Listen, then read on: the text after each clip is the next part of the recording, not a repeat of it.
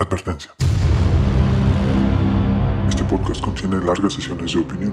El respaldo científico de sus participantes es nulo y la verdad es que su participación es el resultado de que los domingos sean insoportables en la plancha del Zócalo de la Ciudad de México. Si tiene algo mejor que hacer, hágalo.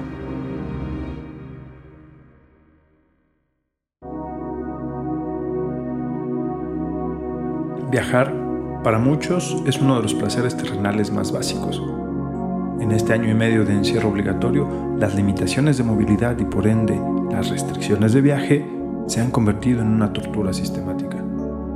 Pero, ¿viajar es lo que pensamos que es? ¿Es meramente un factor más del placer, el turismo y los negocios?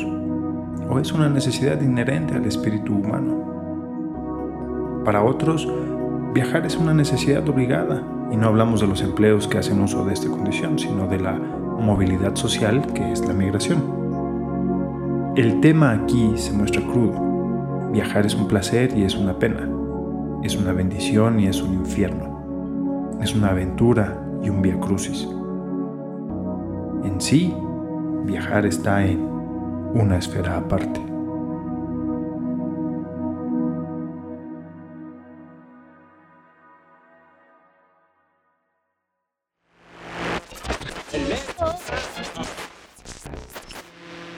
Hemos sido tolerantes hasta excesos criticados.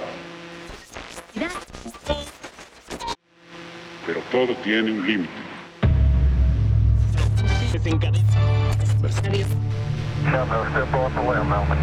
Las racias no tienen llenadera. Mientras al pueblo solo le entregan migajas.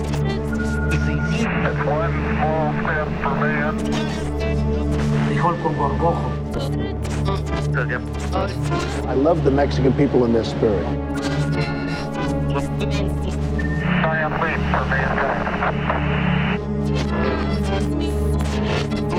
But the country of Mexico is killing us. Is killing us. Is killing us.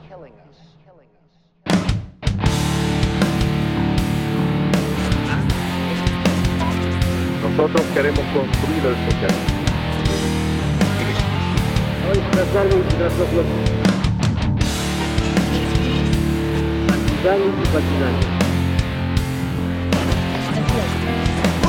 pay for the war? Mándalos por un tubo, no tengas miedo. Build that wall. No tengas miedo. Build that wall. Amigos y amigos, ¿cómo están? Les damos la bienvenida, la más cordial bienvenida a otro capítulo de este audiodrama que es la pandemia que nos tiene, nos mantiene y nos tendrá encerrados aún. Bienvenidos a Esferas Aparte. Si usted nos escucha desde la comodidad de sus audífonos, computadora, tablet o celular, le recomendamos, al igual que la advertencia, pasar de largo.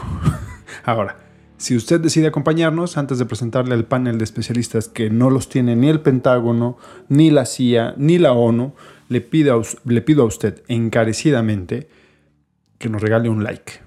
O si ya de plano puede regalarnos 2 minutos de su apreciable vida para ofrecernos una reseña, se lo agradecemos infinitamente. ¿Por qué? Porque es para poder hacer crecer nuestra audiencia y que nos conozcan más. Este es un factor importantísimo para nosotros. Recuerde, nos encuentra en esferasaparte.wordpress.com y como Esferas Aparte en Facebook, Instagram, en YouTube y con nuestras lindas y hermosas caras pululando por la red. Ahora, si ninguna de estas opciones le es suficiente, también recuerde que estamos en Spotify, iTunes, Anchor, Comcast o la plataforma que más le convenga o que más use. Y bien, ya con las formalidades debidamente cubiertas, le doy la más cordial bienvenida a los 2 hombres que hacen posible que la tecnología, las redes sociales y el periódico impreso convivan en la misma mesa. A mi izquierda digital tengo al hombre que se siente cómodo desde sus 14 años con las modelos de Victoria's Secrets y que además no le da miedo mezclar a Chicoche con Pearl Jam. Si no me cree, revise ese capítulo de Esferas Vemos, Rolas No Sabemos, Alges Red, MB. Querido Mario, ¿cómo estás? No pudiste describirme de mejor manera, güey. Sí. Oye, además, rápidamente, iniciaste diciendo pidiendo que a la audiencia que comparta, ¿no?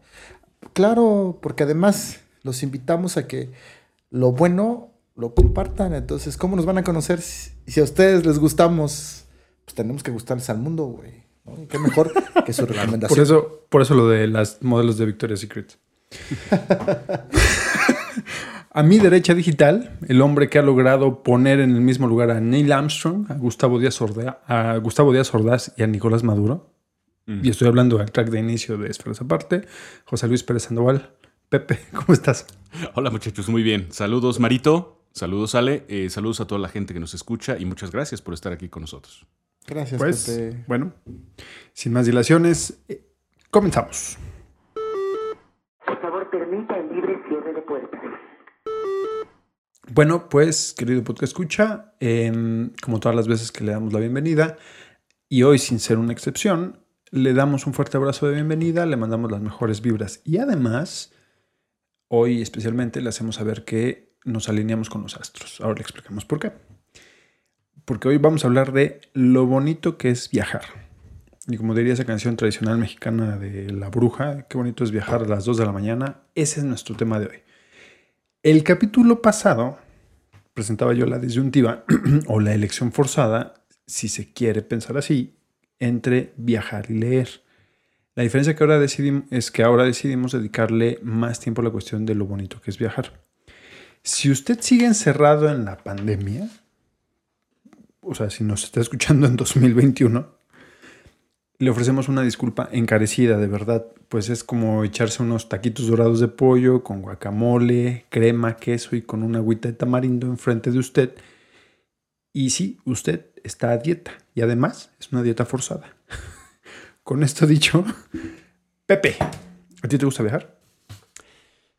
Fíjate que tengo ahí mis sentimientos encontrados con los viajes, porque no soy muy fan de... Soy una persona muy sedentaria. Ajá. Entonces no soy muy fan de viajar demasiado. Pero si es poco, sí me gusta viajar. Es poco y controlado, sí me gusta viajar. ¿Pero cómo es controlado? Ajá, es lo que te iba a preguntar. Pocas veces al año, o sea, una vez al año. Depende también de la distancia de los viajes, o sea, podré... si me invitas a pueblear el fin de semana, seguramente lo ¿Pueblear? Aceptaré. Onda de irse a estos pueblos mágicos y desayuno, comida y regreso el mismo día o el día siguiente, una cosa así. Exacto, sí, un viajecito así de un día para otro, leve, tranquilo, aquí cerquita, perfecto. Pero ya si me invitas a irnos a Cancún una semana y a los 2 meses vámonos ahora a Manzanillo y a los 2 meses vamos a Veracruz, ya, no, ya. Llegará un momento ahí que te diga... aquí sí ya no voy. Aunque sean es demasiado. Esos viajes de vacaciones, o sea, tipo de descanso y... Una vez al año, sí. No, con pero esto que tú dices de seguido de cada mes y medio, 2 meses, aunque sean de vacaciones. Sí, no. Okay. No hay mejor vacación que estar en tu casa, güey. Okay. En pelotas y bueno. Sí. Y muy cómodo, güey. No, bueno, pero puedes estar en pelotas. O sea, yo lo entiendo y lo respeto. Pero yo creo, por ejemplo... Puedes estar en pelotas en Zipolite, güey. También. Pero no en el avión y el traslado y todas estas cosas. Eso ya. Okay. No hay ojalá ley que no te diga... Pelotas que... en el avión, ¿eh? Sí. Pues, o sea, no hay ley que te diga que tienes que estar vestido en el avión. Uh-huh. Pero tú llegas desvestido... Reglamento, sí. Para atrás. Sí, claro. Reglamento sí, pero la ley no. Así como que la ley. No. Yo tengo entendido que a ustedes sí les gusta mucho el viaje, ¿no? Sobre todo a Mario. No sé si a ti, Alejandro, en específico, no, pero a Mario. Yo tengo 20 años viviendo de viajes. Exacto. Literal. No, incluso en el trabajo aquel que tuviste recién que saliste de trabajar conmigo y con Sibaja, uh-huh.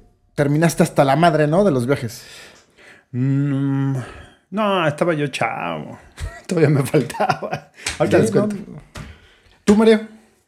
A mí me encanta viajar, güey. Es una cosa pero que... Pero a ti te gusta más manejar, mucho. ¿No? También. O sea, como la trayectoria... No. Viaje, a ver. La carretera. Los viajes per se, a mí me gustan. Uh-huh. Tengo... la fortuna de que conozco gran parte de la República Mexicana porque he viajado desde muy chiquito, desde muy chavito. Aparte, me gusta manejar. Es decir, si me dices, agárrate el carro y vámonos, pues sí, pero no siempre he tenido carrado, ¿no? De hecho, así he hecho mis viajes a Texas, así manejando, ¿no? Ya llevo 3. Pero tú usas barco, ¿no? Como estás exiliado en los países escandinavos. Pero pues el ferry o lo que sea, el barco, lo que sea, güey. O sea, pues te sube en el ferry. Sí, en el ferry te subes y haces como que... a huevo. Claro, claro. Haces como que manejas. A huevo. Sí, así. Con traje de marinerito, güey. Me encanta viajar. Y me gusta viajar de trabajo. Y además tengo un trabajo. He trabajado los últimos... sobre todo los últimos 10 años... en una actividad que me ha permitido viajar... Mucho. Es muy cansado, sí, pero, híjole, conocer otras, ver a otras personas, comer otro tipo de comida, conocer costumbres diferentes, lugares, puta, es una experiencia que a mí en lo personal me llena mucho. Vientos. ¿Tú? Vientos. A mí siempre me ha gustado, o sea, ha sido como... Si me voy a mi historia, también desde el bebé yo viajaba. El tema es que decidí por ahí de mi... pues en la universidad decidí que yo quería viajar muchísimo y marqué todos los lugares en los que quería ir a cierta edad. Me di cuenta de un punto. De hecho, eso es algo que quiero tocar al rato. Que es que viajar es caro. Viajar no es barato. Entonces, una de las formas que encontré... para viajar, una fórmula fue buscarme trabajos que implicaran viajar. Pero cuando tú pones como condición viajar para tu trabajo, no es como, bueno, pues voy o sea, no puedes decir, pues voy mañana o voy dentro de un mes, tal vez, o tengo ganas o no. No. Entonces, sí. Hay, pues ahí encuentras de todo, ¿no? O sea, conocí un montón de lados. Es muy padre en la parte es muy lindo estar viajando por parte de tu trabajo, porque si además te gusta y tienes un montón de beneficios, también tienes un montón de responsabilidades y es bonito, pero es pesado. No es... Sí, porque además es la mezcla de el placer y los negocios con la responsabilidad de los negocios, ¿no? O sea... Por ejemplo, lo que te decía, conocer y... Pero sabes que te tienes que levantar temprano, ¿no? O que tienes que... No puedes faltar a tu cita o tienes objetivos que cumplir, ¿no? Por ejemplo, yo me acuerdo una ciudad así que fue como icónica para esta cuestión del trabajo, o sea, de la diferencia entre trabajo y turismo, fue Oaxaca. Yo fui a Oaxaca en... Fácil, habré ido 10 veces entre 2003 y 2000, ¿esto qué fue? 2015. Fácil. Y todas las veces que... Fácil, 10 veces. Me tocó ir a las playas, siempre de trabajo. Entre 2003 y 2015, siempre de trabajo. Entonces me tocaba ir a las playas y descansaba a lo mejor un día, 2 días. Pero siempre era de trabajo. Siempre tenía que ver algo con trabajo. Me tocó ir... manejando, en camión, en avión, de otro estado, desde mi casa, de todas las formas posibles. Incluso una vez, me acuerdo que estaba en Veracruz. Veracruz está a 400 kilómetros de la Ciudad de México. Y estaba yo en Veracruz y de Veracruz tenía que viajar a Oaxaca. Entonces yo había considerado no sé por qué en mi cabeza... En ese momento, Veracruz y Oaxaca en el mapa están juntos, ¿no? Pero tú ves la diferenciación en el mapa y dices, pues está así. Para los que no están viendo, es así como a 2 centímetros en el mapa. Pero esos 2 centímetros son otros 450 kilómetros. Entre autopistas. De hecho, estaba apenas la autopista nueva. Y de esas cosas, imagínate... De momento regresa estaba yo en un restaurante y regresa el mesero. Y esas veces, imagínate que era el mesero. Oye, ¿sabes? En Veracruz, ¿Sabes cuántas horas son de aquí a Oaxaca? Es un tipo que no tiene, que está en otra onda. Y se me queda viendo y me dice, sí, son como 7 horas. Eran las 5 de la tarde. Yo tenía que irme a Oaxaca, dormir en Oaxaca y al otro día a las 7, 8 de la mañana presentarme con un cliente. Y eran las 5 de la tarde. Era para que yo hubiese salido por lo menos 3 horas antes. Lo cual no hice. ¿Y entonces, por qué tanto tiempo para tan corta distancia? ¿Por lo de la sierra? ¿O sí. ¿Por qué? Sí, a mí también me tocó. De hecho, era más. O sea, si a mí me hubiese tocado... En ese momento me acuerdo que era tal vez 2005, 2006. La autopista... Estaba la carretera. Sí, sí, estaba... No, la autopista. ¿La de Veracruz? ¿Jalapa? No. Tuve que bajar... Veracruz hasta Tehuacán y Tehuacán autopista Oaxaca. Pero por Perote. No, me fui por Córdoba. Ay, no, qué vueltota, cabrón. No, pero es que de hecho no estaba en Veracruz, estaba en Córdoba. Ah. Porque tenía... Hay que atravesar las cumbres de Maltrata. Bajas. Sí, de regreso. Llegas y es a la izquierda hacia Tehuacán. No, llegué fácil. Por ejemplo, esa fue... No fue la primera vez que conocí Oaxaca, pero el tema fue que ya llegué muy tarde, muy cansado y muy presionado porque cuando llegué, te estoy hablando de que en 2005 los smartphones no era tan simple. Y olvídate si tenías Waze o era una guía roji y yo generalmente tenía guía roji por el estado donde estaba, pero esa vez no tenía de Oaxaca. Entonces, cuando llego a Oaxaca, pregunté... A alguien se le ocurrió darme el hotel, ya sabes, el hotel de cadena gringo menos conocido de la ciudad. Y además en una zona muy bonita, pero no una zona tan céntrica. Entonces cuando yo entro a la ciudad, pregunté, me decían, no sé de qué me estás hablando. O sea, tardé todavía, pon tú que llegué a la ciudad 12:30 de la noche. En lo que llegué al hotel, lo encontré, me registré. Así, con reloj en mano, y me pude dormir, ya eran las 2:30 de la mañana. Párate a las 6:30, ve con tu cliente y sigue. Ese tipo de cosas no son... No, digo, fue un mal cálculo, pero te permiten aprender a manejar tu tiempo y eso es bien importante. Oigan, ¿y ya existirá la guía roji de Oaxaca? Eso, espérame. ¿Existirá? Tiempo. Déjame... contextualizar como hace Alejandro sobre todo para nuestros queridos podescuchas que no son de México o que son mucho más jóvenes que nosotros, 20 años más jóvenes que nosotros.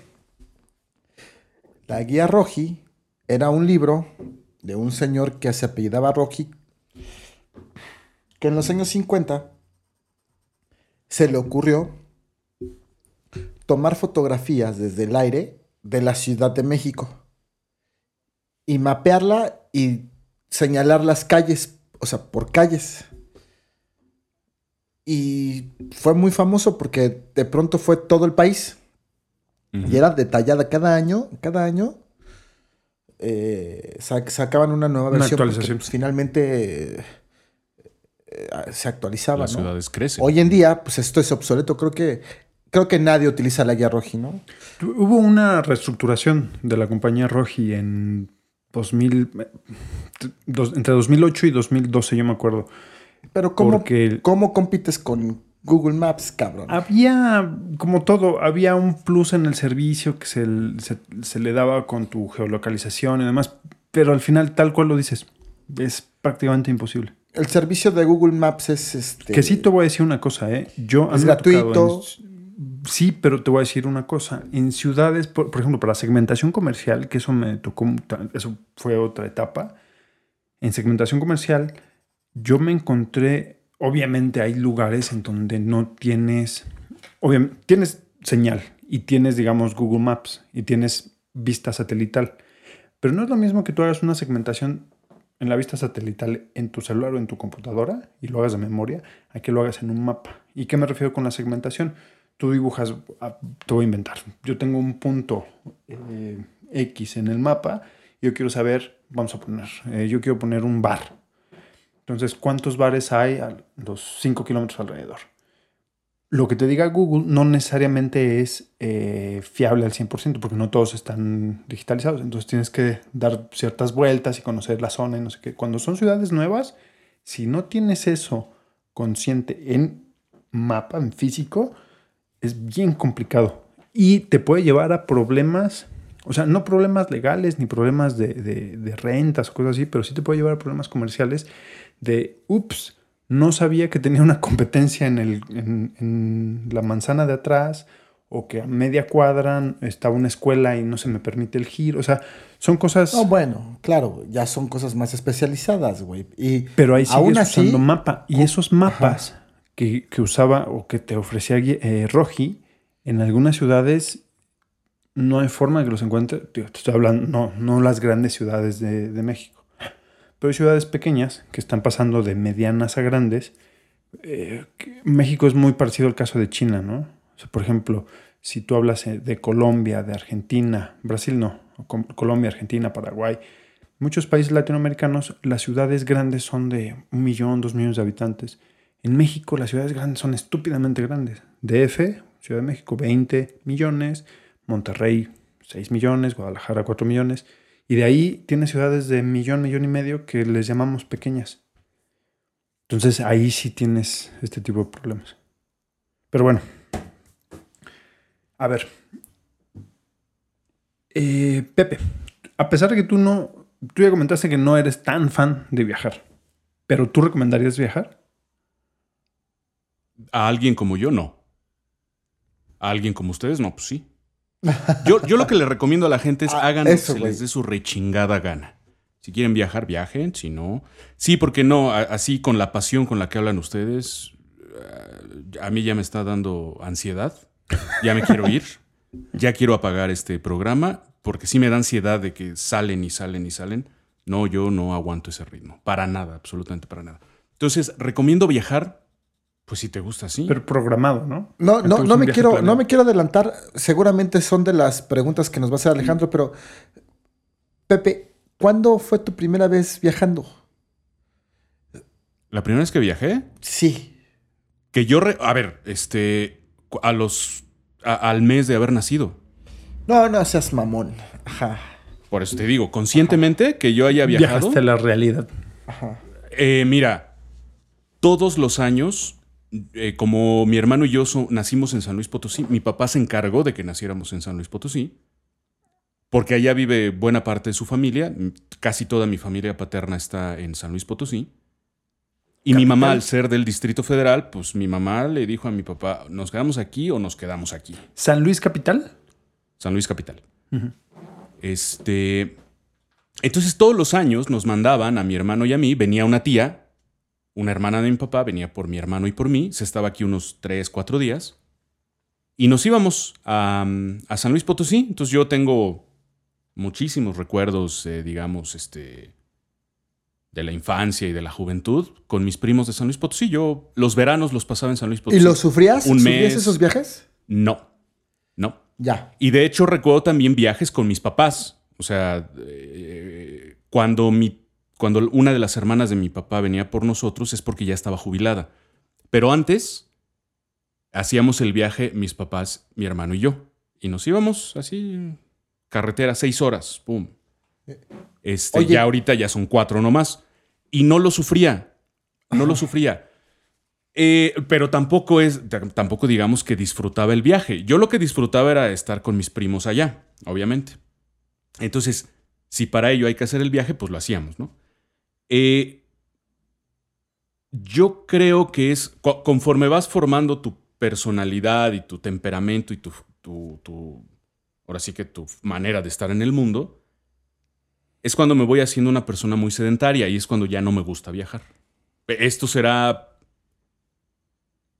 Pues mira, yo creo que como a mediados de la carrera con ustedes. Eso. Somos los culpables. Por ejemplo, no sé, pero nosotros hicimos el primer viaje que hicimos, Pepe. Me desagradó mucho viajar con ustedes, fue muy desagradable y dije, ya no. Puede ser. Yo me estaba acordando, Pepe, nuestro primer viaje... Debió haber sido en primer semestre, güey. Sí. Sí. En las vacaciones. Y fue este viaje que hicimos, del que hablamos en el programa pasado. Sí, a finales del primer semestre, güey.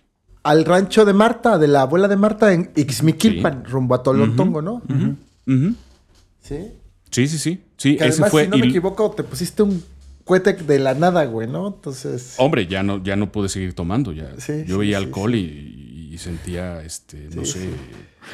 Fue currucarse con un puertito. Y luego hicimos otro. ¿Qué habrá sido? ¿Fue el de Canelas?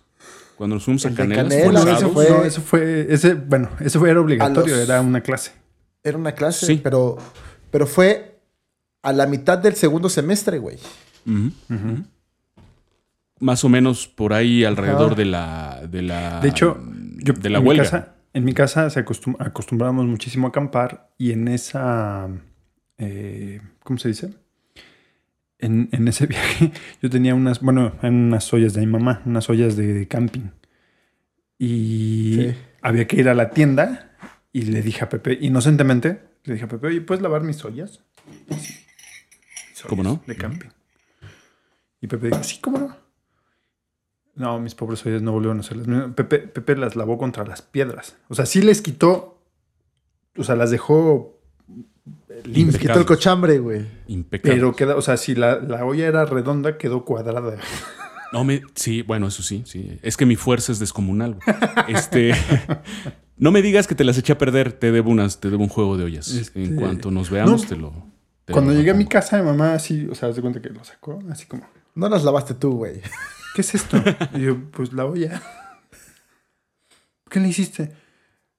Pues la lavó Pepe. ¿Y cómo la...? Ya. Sí, las lavó contra... pomes. Sí. Yo creo que las aventó una cantidad. Había un montón, ¿eh? O sea, hubiera sido un pecado no usarlas, habiendo tantas piedras allí disponibles. Hubiese sido un pecado no utilizarlas. Bueno, y luego... Pepe, ¿cuándo fue la primera vez que viajaste solo, güey? O sea, sin... No con la familia. No con familia, no... Ajá. Creo que nunca he viajado solo. A ver, o sea, ¿hasta en la universidad con nosotros? Sí, espérame. No, espérame. Sí, claro. Un par de ocasiones que fui a visitar a nuestro querido amigo finado Roberto Sereno. Alfonso Sereno. Eso ya fue después de la carrera, ¿no? Esa fue la primera vez que yo viajé solo. Ah, solito. Así que sin nosotros, sin tus papás. Sin mi familia, sin mis amigos, solo. Uh-huh. Claro, para ir a ver un amigo, pero yo solo me aventé el viaje. En Guerrero, en una zona complicada de Guerrero. Así es. Pepe se perdió de un viaje, pero es que no está en tu personalidad. Habló Sereno, me habló martes, a las 2 de la tarde. Oye, voy para Chilapa. Así, 2 de la tarde, voy para Chilapa. ¿Vienes? Y yo, en una época muy rara, y yo...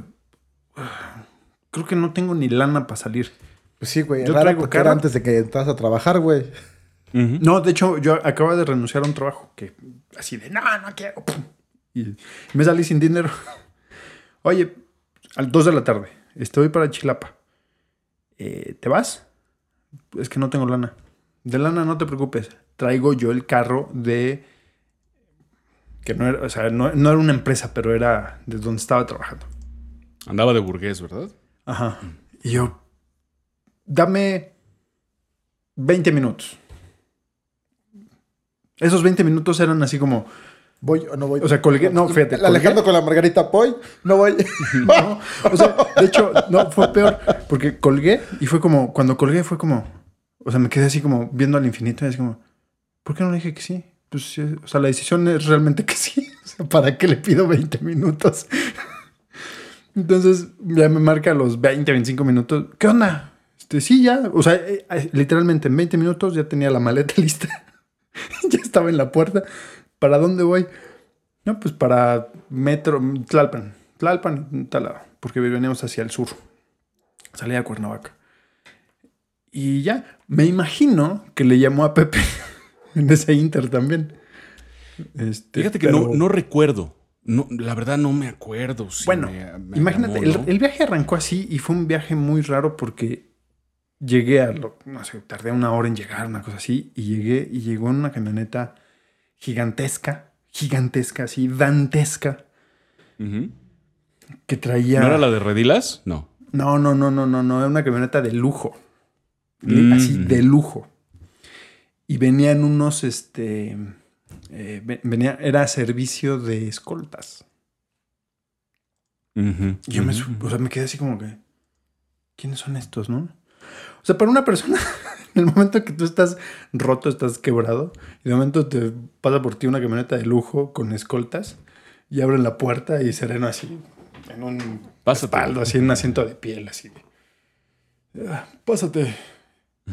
Ok. Y yo con mi maletita así de lona. Todo humilde. Okay, ¿qué onda con esto, no? No, a ver, ¿quieres una cerveza? Y yo así en mi cabeza, así, ya sabes, respetuoso de las leyes y...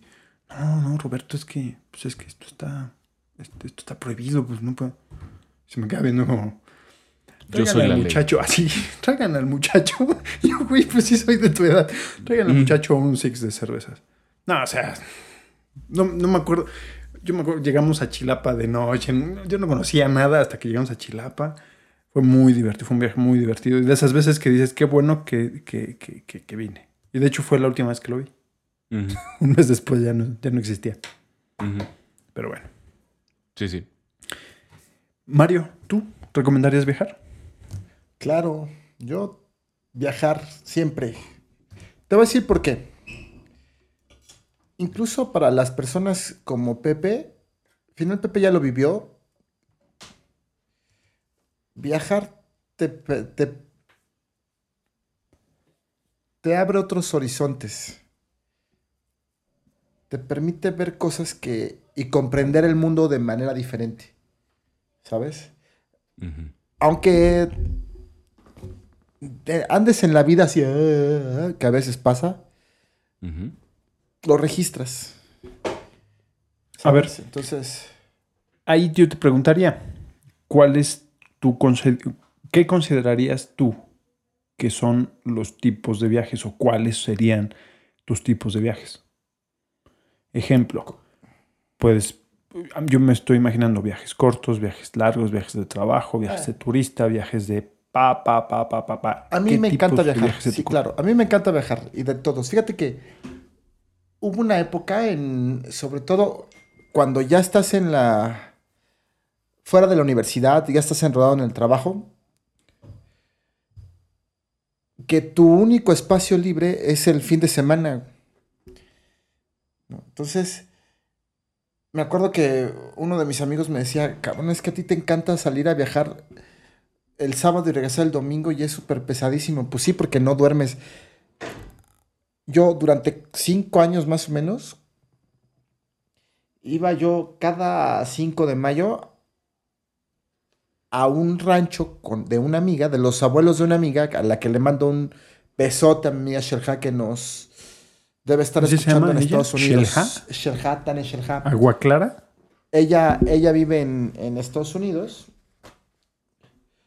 Saludos. Sí. Y nos llevaba... Y gracias por escucharnos.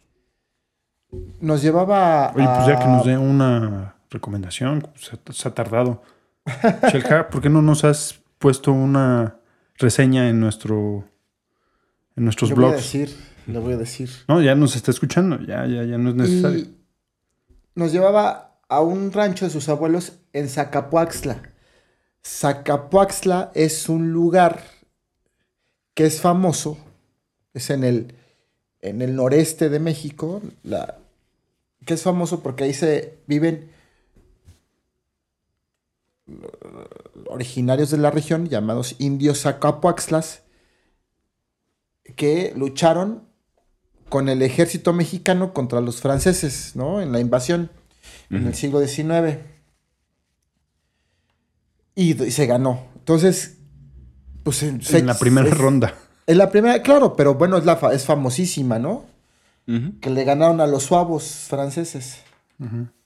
Entonces... Perdón, rapidísimo. Los suavos franceses eran unos mercenarios argelinos y... Era una legión que traía a Francia prácticamente de mercenarios, le llamaban suavos. mezcla de turcos, argelinos, bla, bla, bla, bla, bla, que en México fueron muy respetados. De hecho, hasta la fecha, como dice Mario, se les recuerda porque eran muy feroces en batalla. Y aguerridos. Pues es la fiesta del pueblo en esas fechas, ¿no? Entonces era irse... Me tocó... Hubo años en los que me fui 4 días y años en los que nos fuimos... Yo salí de la universidad de la segunda carrera, un sábado. A las 3 de la tarde llegué a la casa de mi compadre, que era el que me decía... Es que ¿cómo haces eso? Te voy a invitar. Y me fui por él. Comimos, nos fuimos a la Tapo, tomamos un camión a las que salió a las 5 de la tarde, a las 10, y que además va puebleando, a las 10 de la noche llegamos a Zacapoaxtla, la casa al rancho, comimos, bebimos, no dormimos, a las 8 de la mañana sirvió el desayuno, y nos fuimos a pasear por ahí, fuimos a una zona de grutas y de ríos y de cascadas. Regresamos, comimos, seguimos bebiendo. Total que nos regresamos como a las 10 de la noche de el rancho. Entonces mis amigas, pues íbamos todos apretados en el carro y nos dejaban en el siguiente pueblo. Ahí tomamos, porque ya no alcanzamos en Zacapoaxtla carro para Puebla ni para Ciudad de México. Pero en el siguiente pueblo llegamos alcanzamos el que va para Puebla, y en Puebla salen cada 15 minutos hasta las 2 de la mañana, ¿no? Para no hacerles el cuento largo, que ya es muy largo, regresamos ya el lunes a las 3:30 de la mañana, güey. O sea, fíjate el periplo, güey. O sea, es una madriza porque son viajes muy cansados, ¿no? Pero, sí, claro. Pues, conocías, te divertías y era muy padre. Era muy padre. Entonces... No tengo problema, ¿no? Y también he hecho viajes largos de una semana, semana y media, manejando en tren, en camión. ¿Manejando en ferry. El tren? No mames, manejando carro. No, es que o sea, en tren, coma, manejando, coma, tren. Ah, okay. Camión, hasta de raite creo que me he ido, güey, o sea... De raite, para nuestros amigos españoles, es de Aventón. ¿Cómo le llaman? Stop. Ah, ¿de Aventón? De stop. Es que tiene otro nombre, es stop. Stopping. Whatever. ¿Tú, Pepe? ¿Qué onda? ¿Cuáles serían tus tipos de viaje? O sea, ¿o qué considerarás que son los tipos de viajes? Los cortos. Mejores, mis favoritos. En primer lugar, hay dos cosas... Pocos. Aquí me interesa que nos acerquemos a un tema. No me quiero acercar al tema del siguiente bloque, pero quiero que definamos un tema un poco más, darle un poco más de forma. Primero, ¿qué tipo de, o sea, cuáles considerarían que son los tipos de viaje? Y luego, que me digan ustedes mismos qué es lo que construye la experiencia del viaje. Porque, por ejemplo, si soy muy estricto en mi sentido del viaje, pues yo podría decir que viajar por el trabajo no es viajar. Uh-huh. Que viajar tendría que tener vacaciones. Habrá alguien que lo haga así, ¿no? Un viaje sí. Tendría que tener vacaciones, día de descanso, día de ida, y entonces mi viaje de vacaciones tiene que ser de 8 días. Un día de ida, un día de regreso, 2 días de descanso del regreso y 4 días de estancia allá, ¿no? Ese es mi viaje. Y todo lo demás que yo haga no es un viaje, es trabajo. Es un ejemplo. Pero ¿qué hace la experiencia del viajar? Pero antes de eso, antes de definir o darle forma a qué es la experiencia del viajar, qué es esto de qué tipos de viajes consideran. Mario nos dio un bosquejo ya. ¿Y tú, Pepe? Pues yo, la principal característica que debe tener un buen viaje, para mí, según yo, es que sean pocos, ¿no? Así poquito. Una vez al año, si acaso. Otro también que sea un viaje cómodo. Porque también hay unos viajes que no son demasiado ni cómodos ni seguros. Entonces, para mí tendría que ser un viaje cómodo y seguro. Yo también en alguna ocasión, en un viaje familiar, en unas vacaciones con mi familia, teníamos ganas de conocer las playas de Huatulco, pero también mi papá tenía ganas de conocer la ciudad de Oaxaca. Entonces dijimos, bueno, pues tan junto con pegado, Y están junto con pegado. Está a no más de una... No debe estar... Igual a un dedito del mapa, ¿no? Bahías de Huatulco. Exacto. Sí, no debe estar a menos de... Digo, a lo mucho 2 horas, ¿no? Llegaremos. Aquí en el mapa dice que son como 100 kilómetros, a lo mucho. 100 y a lo mejor 20 más así de vueltecita, ¿no? Ya por la costera. Íbamos en la camioneta. Íbamos en una camioneta bastante cómoda, por cierto. Llegamos a Oaxaca, disfrutamos, estuvimos 3 o 4 días en la ciudad de Oaxaca, la recorrimos, disfrutamos, estábamos a todo dar. Y ya a los 4 días dijimos, ya nos hace falta la playa, ¿no? Vámonos, contentos y con mucha fe empezamos nuestro camino a... Con tenis, Felipe, sí, con tenis. Sí, nuestro camino hacia las bahías de Huatulco. Tú bajas directo, así derechito, está derechito, te vas derechito, derechito a Puerto Ángel y luego das vuelta a la izquierda, si no me equivoco, y agarras rumbo a bahías de Huatulco. Bueno, es una de las peores experiencias de mi vida. Porque tienes que atravesar la sierra, güey. Claro, es que son 100 kilómetros, pero de sierra. Hay que atravesar la sierra madre oriental, la oriental. No, nos aventamos 6 horas. Son 6 horas. De hecho, llegamos a Puerto Ángel y nos vimos todos así verdes. Ya íbamos verdes, ya. No como los Simpson, que son amarillos. Éramos como Simpson, pero verdes. Nos quedamos viendo entre todos y dijimos, de una vez jalamos. Todavía falta como 1 hora, 1 hora y media para Bahías de Huatulco. Dijeron, no, nos quedamos aquí en la noche y ya mañana nos vamos. Te digo algo. Una parte del trayecto me tocó manejar. Nos compartíamos la manejada mi papá y yo. Me tuve que bajar a vomitar 2 veces. Manejando tú. 2 veces me tuve que parar a vomitar. Mi mamá una. Mi mamá vomitó una vez. Mi papá no. Hasta eso él sí aguantó el traqueteo. Mi hermano también una vez se bajó a vomitar. Yo me bajé 2 veces a vomitar. Todo mi hermoso desayuno que me aventé temprano en Oaxaca se perdió. Entonces, tiene que ser viaje. Y desde un principio, todos dijimos, no volvemos a hacer esto. Yo cuando conocí esa sierra... con decirte que de regreso, ya para la Ciudad de México, sí. Ya no subimos a Oaxaca. Dijimos, no, estamos locos si lo hacemos. Hubo una época... Nos fuimos a Acapulco. Y de Acapulco, claro. Alex, espérame. Alex... Te quiero platicar, Pepe, que ese viaje que hiciste es un viaje... Es uno... Abominable. No, hombre, es una de las cosas más maravillosas que he hecho y las he repetido 2 veces. Pero todavía, se fue caminando. Todavía la última vez... Fíjate, todavía la última vez fui hace 2 diciembres, en 2019, güey. Uh-huh. Ajá, y la primera vez que fui fue hace 15 años, güey, con mis amigos, uh-huh, ¿no? Entonces... No, mami. Y fui en verano y ahora fui en invierno, güey. Y está súper cambiado. Sí es un chingo de tiempo. Pero, pues, como dijimos hace rato, a mí me encanta manejar, güey. Entonces me lo aventé sin pedos, güey. Mira, a mí me tocó... Bueno, 2 cosas. Ya hay vuelos. Huatulco, Oaxaca. No, desde aquella época lo sabía. Yo en esa... Yo te puedo decir, cuando yo empecé a conocer Oaxaca entre 2003 y 2005, sí, yo decía, ¿cómo un vuelo de Oaxaca a Huatulco si está a una uñita del mapa?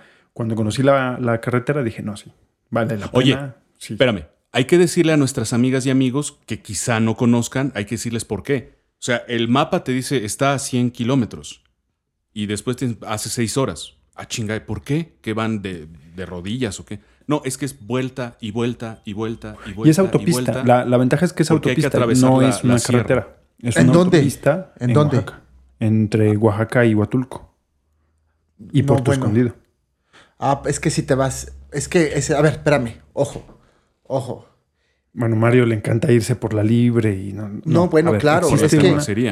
Existe. La libre da una vueltota. No, esa que dices da una vueltota y es por donde se van los camiones, güey. ¿Sí? O sea, no es tan directo. No. A ver, hay autopista en la sierra. Y si son... son, a ver, 1, 2... No me acuerdo si son 3 carriles o 4. O sea, es una autopista muy cómoda. Muy cómoda. El problema es que sí es muchísima sierra. O sea, son muchísimas vueltas.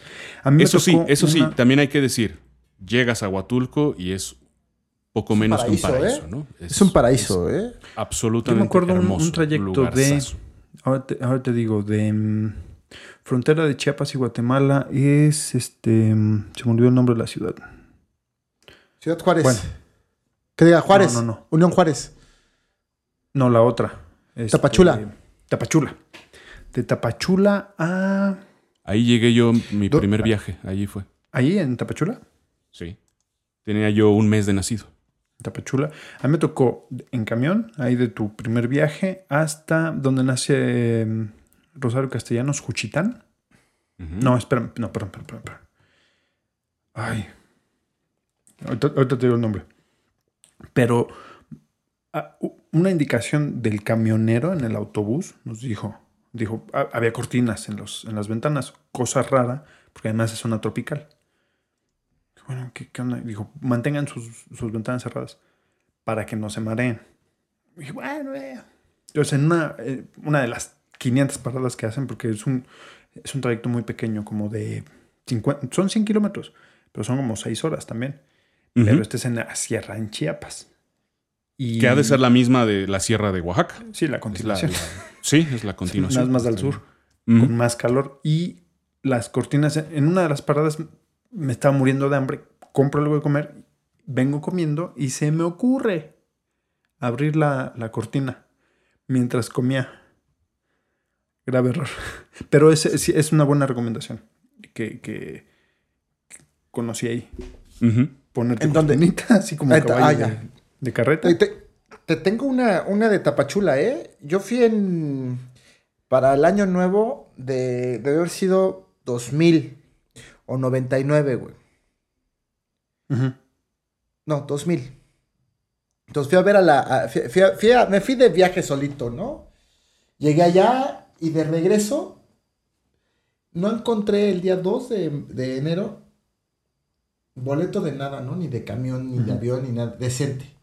Entonces salían unos camiones ahí de Tapachula, ¿eh? De segunda clase que llegan al Metro Moctezuma. O sea, ni siquiera entran a Tapo, güey, ¿no?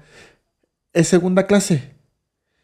Entonces, pues ya conseguí el boleto para irnos y todo, ¿no? Entonces, el camión se arranca...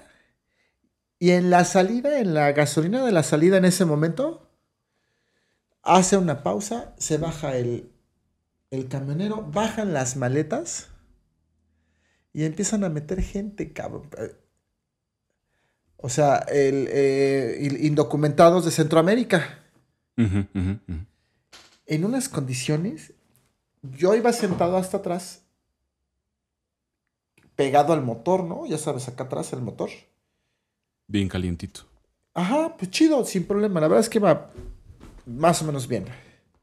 El caso es que atrás del asiento, había una puertita con un espacio así súper pequeño, cabrón. Pues no me dijeron, así llegó el chofer y me dijo, ¿me das permiso tantito? Sí. Bajó el asiento, abrió la puerta y metió un cabrón ahí, güey.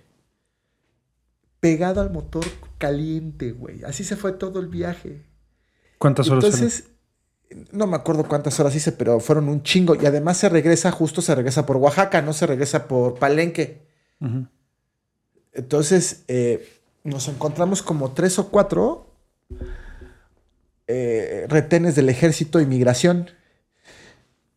Y estas historias de que los de migración y los del ejército, como te ven, te bajan. Entonces, veías de color de piel... ¿Y cómo venías vestido? Sí. Y eres centroamericano, güey. Así, ¿eh?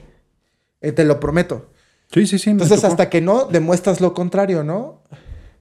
Y sí te preguntan, a ver, ¿eres mexicano? A ver, dime el himno nacional. Así, o sea, sí pasaba, sí me pasó. No, me tocó, ¿sabes qué? Preguntaban por el gobernador de tu estado. ¿De dónde eres, no? De Sonora. ¿Quién es tu gobernador? No sé, bájate. A mí me pidieron mi credencial de lector, ¿no? Yo traía mi credencial de lector, güey. No tuve pedo. Pero vi cómo bajaron a 2 o 3 personas que venían ahí al lado mío, güey. Y que habían pagado su boleto normal, cabrón. Los dejó el camión, güey.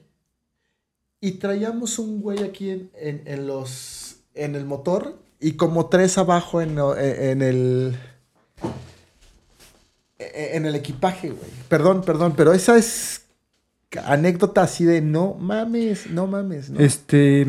Comitán. Iba de Tapachula a Comitán. Comitán, Chiapas. De Domínguez. Sí. Bien, entonces, a ver, regresando. Aparte de las historias de indocumentados en Tapachula, que es un tema Tapachula. Me habías preguntado cuáles eran las características del viaje, ¿no? Te decía yo rápidamente en resumen. Pocos viajes, váyanse lo más cómodos posible. Si les gusta la aventura, bueno, se pueden ir en burro si quieren. Pero yo recomiendo lo más cómodo posible. Si se puede avión. Si se puede un camión cómodo, un ferrocarril cómodo. Y también cuidado con el clima, porque yo también soy... También hay climas que no me apetecen mucho. El demasiado calor no me cae bien. Entonces, bueno, pero ya, con eso termino. A ver. ¿A dónde se les hinche su regalada gana? Pero váyanse con cuidado. A Siberia. Váyanse por la sombrilla. Si quieres algo frío, a Siberia. A ver, entonces aquí hay dos. Hay que en parteaguas. Uh-huh. El traslado, o sea, lo que hace el viaje, por lo que entiendo, entonces es o el traslado o la convivencia. En el caso de Mario, lo que entiendo es como la experiencia, la convivencia, lo que absorbes en el traslado, y lo que tú dices, Pepe, sería entonces la convivencia sin el traslado, o el traslado es parte del viaje. O sea, ¿qué es lo que hace el viaje? Sí, no, el traslado es parte del viaje. Lo tienes que considerar a huevo. Sí. Por supuesto, pero ¿qué hace? ¿Qué forma la experiencia del viaje? Todo. Porque, a ver, lo mismo, en serio, lo mismo te puede tocar la gran suerte de que no te pasa ninguna particularidad, ninguna cosa rara en el trayecto desde que preparas la maleta y llegas a la terminal de avión, de autobús, al camión con tus amigos, con tu familia, el camino, todo terso. Que te pasa cualquier contrariedad, O sea, incluso que te tienes que regresar, güey, porque se te chingó el carro a la mitad del camino. O sea, son experiencias, güey. O sea son experiencias. Todo completo. Ahora, no, y también el viaje es muy disfrutable, estéticamente. Por ejemplo. Claro. Estaba tratando de recordar, como casi siempre los viajes que yo hago, ya sea con mi familia o muy, muy rara vez solo.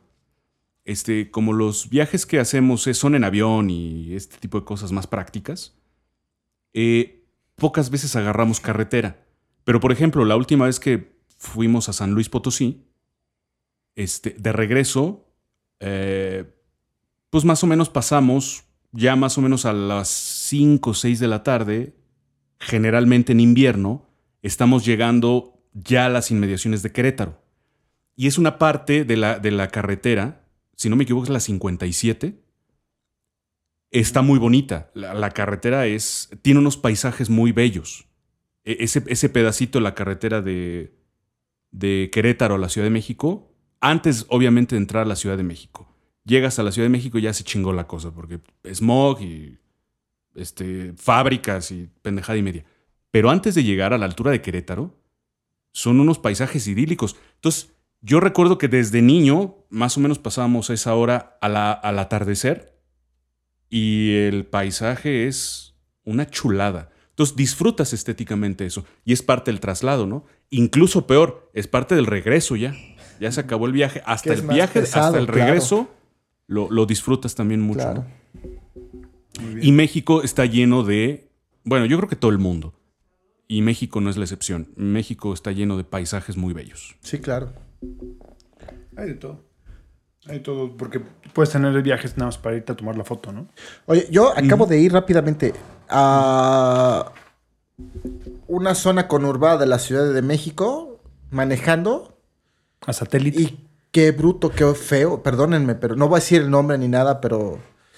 Puedes decir que es Satélite. Feo. No, más a las afueras.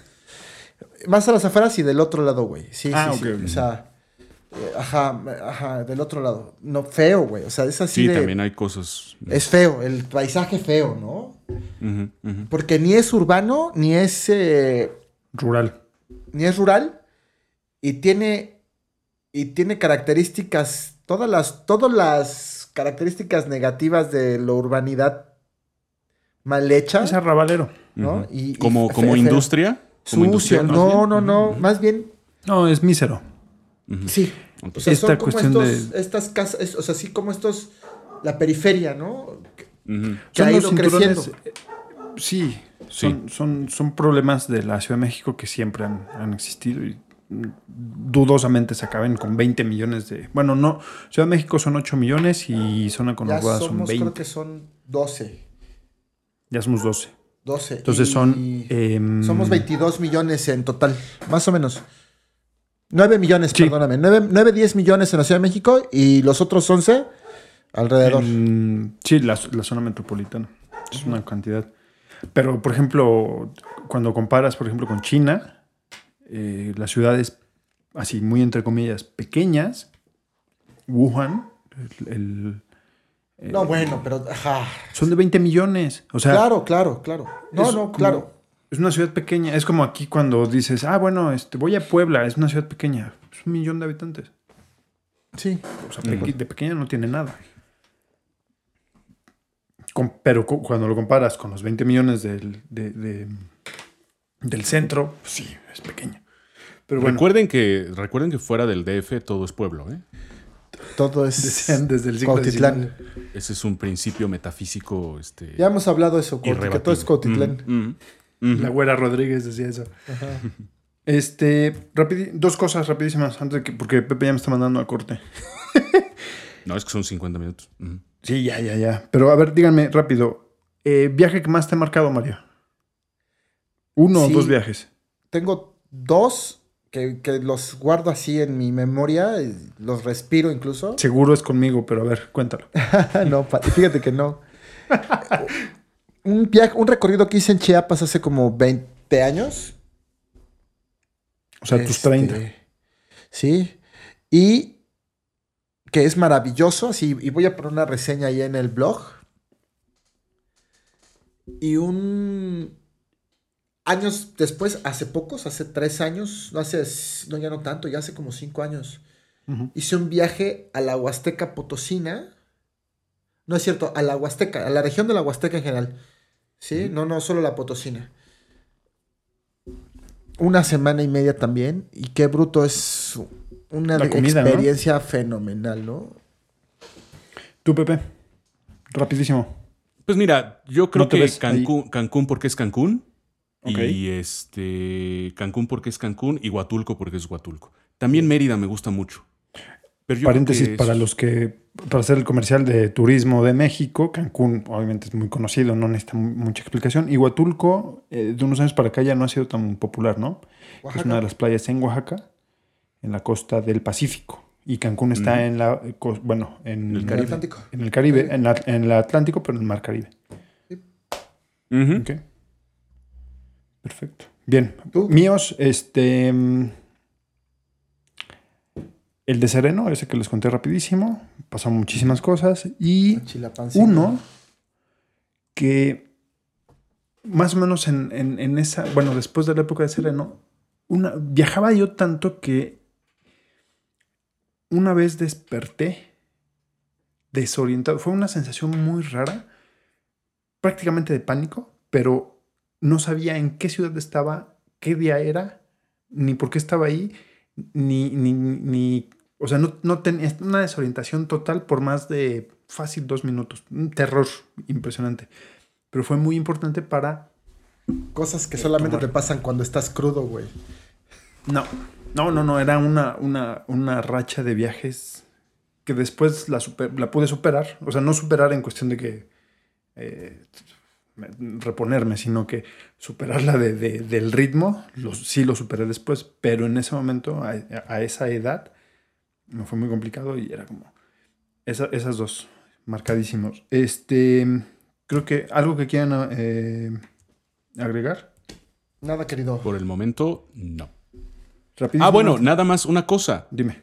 hice yo una pregunta hace 45 minutos, nadie la contestó. Si ya se habrá podido hacer la guía roji de Oaxaca, o si la gente morirá en el intento. Sí había. Sí, yo la conseguí. Sí, había. Perfecto.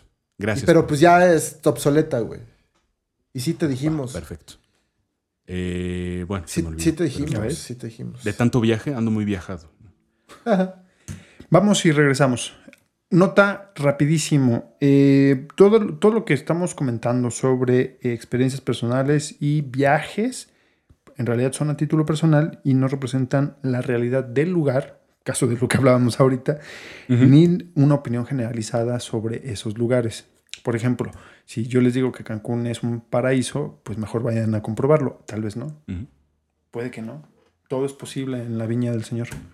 Sí, como lo que nos pasa a Mario y a mí, ¿no? El viaje de la sierra de Oaxaca a Puerto Escondido o Puerto Ángel, si no me equivoco, claro, que para mí es un infierno y para él es la gloria, ¿no? Sí, sí, sí. Por ejemplo, a mí me pasó mucho tiempo, un minuto, se los prometo, me pasó mucho tiempo que... Es tu podcast, güey, no hay pedo. Me gustaba mucho, o sea, me gustaba mucho Tijuana porque pensaba yo o quería yo que me gustara Tijuana. Y en realidad iba muchísimo más a Juárez. A San Diego. A Ciudad Juárez. Ah, ok. Colindancia. Las dos son ciudades fronterizas. Para los que no conozcan, Tijuana es colindante con... no es con San Diego, pero con California. Pasando Tijuana, luego está Chula Vista, pero no hay una ciudad grande. Y Ciudad Juárez es colindante con El Paso, Texas. Juárez literalmente es una ciudad binacional. La calle, por ejemplo, la Avenida Revolución continúa del otro lado, no sé cómo se llama, Main Street o Washington Street, si tú quieres, no lo sé. Pero es una ciudad binacional. Revolution. Y tener esas dos visiones. Tijuana es multicultural, no es binacional. Y Juárez es binacional. Cosas muy distintas. Y me tocó muchísimo ir a Juárez, me acostumbré mucho a Juárez. Y cuando empezó el tema de la inseguridad en Juárez... Sí me pesó mucho porque decía, Juárez... Al final conocía muchísimo más Juárez de lo que yo pensaba y me gustaba más de lo que yo creía que Tijuana, que yo quería imaginarme que me gustaba Tijuana y en realidad no conocía tan bien Tijuana. Entonces era estas cosas de la vida, ¿no? Vamos y regresamos. Adiós. Ok. Bye.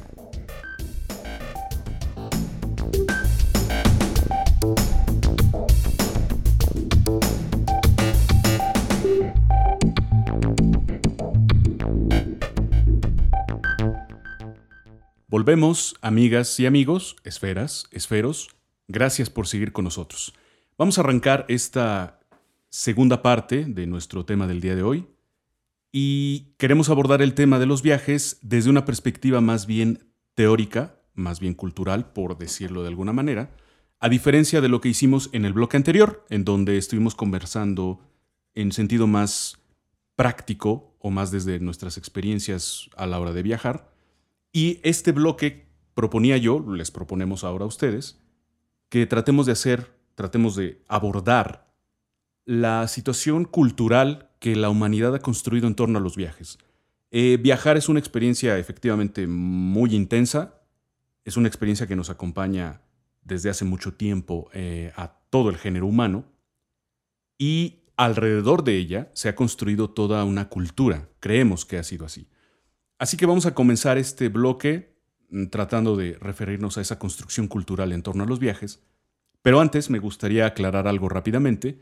Y es que el concepto de viaje o la idea de viaje que hemos estado abordando aquí tiene que ver más bien con los viajes exteriores, lo que podríamos llamar viajes exteriores, es decir, aquellos que implican un desplazamiento físico de las personas para ir a otros lugares y por tanto entrar en contacto con otras costumbres, con otros climas y con otras sociedades. En ese sentido, dejamos fuera lo que podríamos considerar viajes interiores, que serían aquellos que cada persona puede llevar a cabo sin necesidad de desplazarse físicamente, ¿no? Como pueden ser lo que llamamos viajes como producto de experimentar consumo de ciertas drogas o lo que llamamos viajes ocasionados por efectuar rituales o prácticas de carácter místico, como los viajes astrales y ese tipo de cosas. y también aquellos viajes interiores que son el resultado de nuestra actividad mental de ensoñación o de recuerdos, sobre todo de experiencias agradables, ¿no? Como cuando recordamos nuestra infancia y decimos, viajé a mi niñez, o como cuando decimos, viajé a aquella época, son más bien experiencias interiores. Aquí, por tanto, nos referimos con el término viaje a los viajes exteriores, los que implican un desplazamiento. Y bueno, habiendo hecho esta aclaración, quiero comenzar preguntándole a mis co-conductores lo siguiente.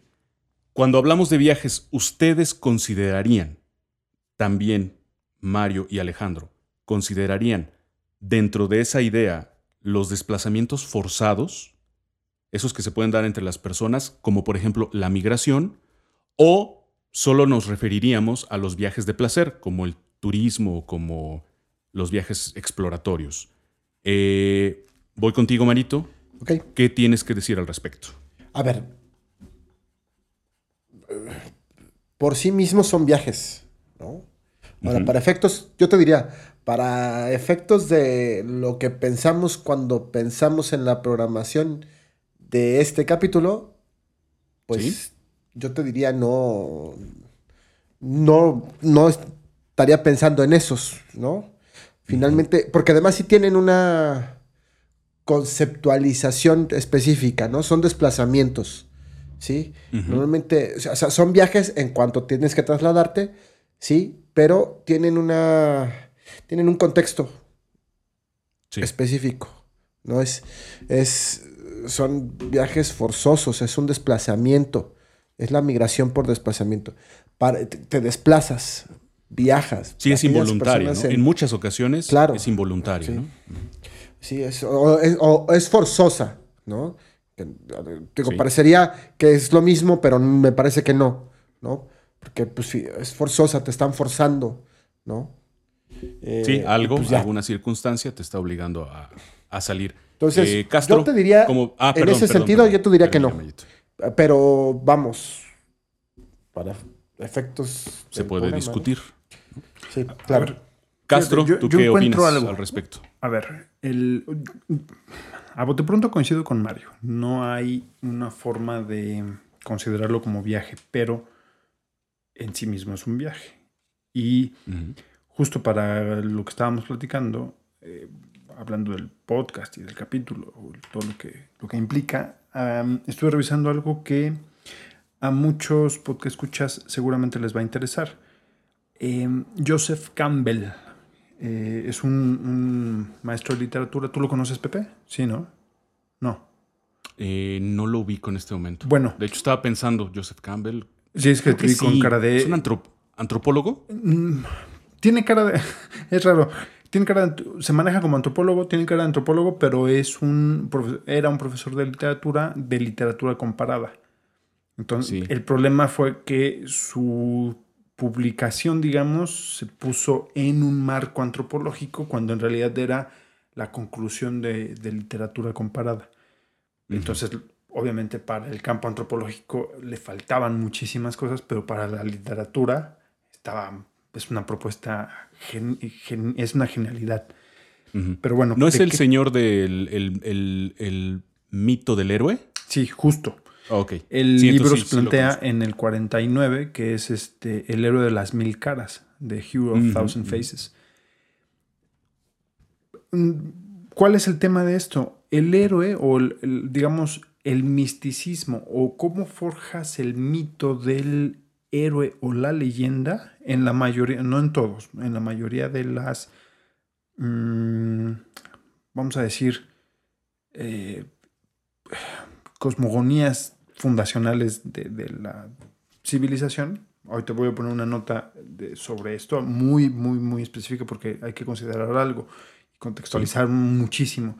Pero en muchas civilizaciones el mito fundacional está basado en el viaje, prácticamente es la migración. Es decir, tienes al héroe uh-huh.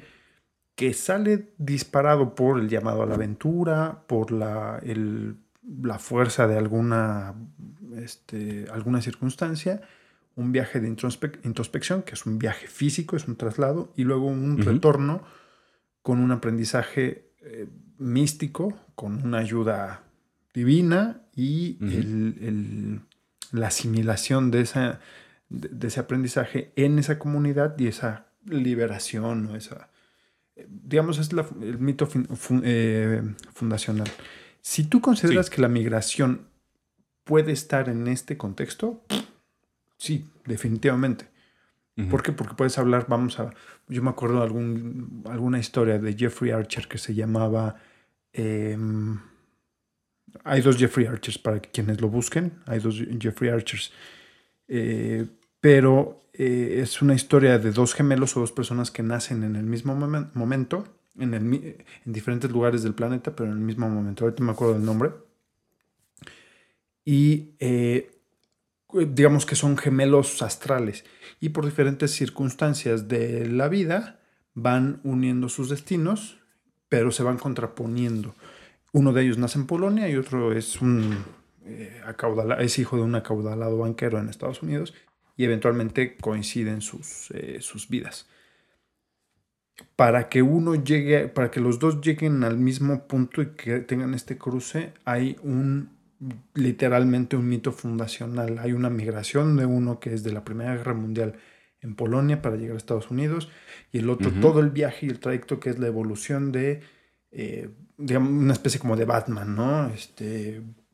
Mueren los padres, le dejan un fideicomiso, él estudia, el gerente del fideicomiso o el tutor le roba dinero, el banco pierde, entonces él es una especie como de Batman. Entonces tienes estas dos historias paralelas. En ese sentido, si pongo ese contexto con tu pregunta de que la migración es viaje o no, pues definitivamente sí. Es más, la migración es el viaje. Ahora, si yo lo considero como experiencia personal, bueno, pues a mi edad hacer una migración ya no es como que el cambio radical que podría ser en mi temprana juventud o en mi niñez. Por eso me refiero mucho al contexto. Ahora, la otra nota, para terminar y concluir, una nota que quería agregar sobre Campbell. Consideremos que es un gringo que es de la mejor cultura y no estereotipo, pero en este jugo nutricional gringo, condensa la mayoría, en este estudio condensa la mayoría de civilizaciones que puede o de mitos que conoce, los clasifica perfectamente y les da un uso práctico, que es una forma de entender el mundo, clasificarlo, categorizarlo y utilizarlo, que es una forma súper práctica de entender el mundo en el sentido gringo. Ahora, ¿es correcto? Pues no necesariamente, porque le faltaron un montón de mitos que en su vida se imaginó que existían. Dejó de lado muchos mitos. Hay mitos que no se ajustan a esa nomenclatura. Hay un montón de cosas fuera. Pero si tú lo ves como antropólogo, está completamente chato, cortado, sesgado. Ahora, si tú lo ves como literato, pues está genial, porque te da una idea del arco, este famoso arco de cómo se construye un personaje.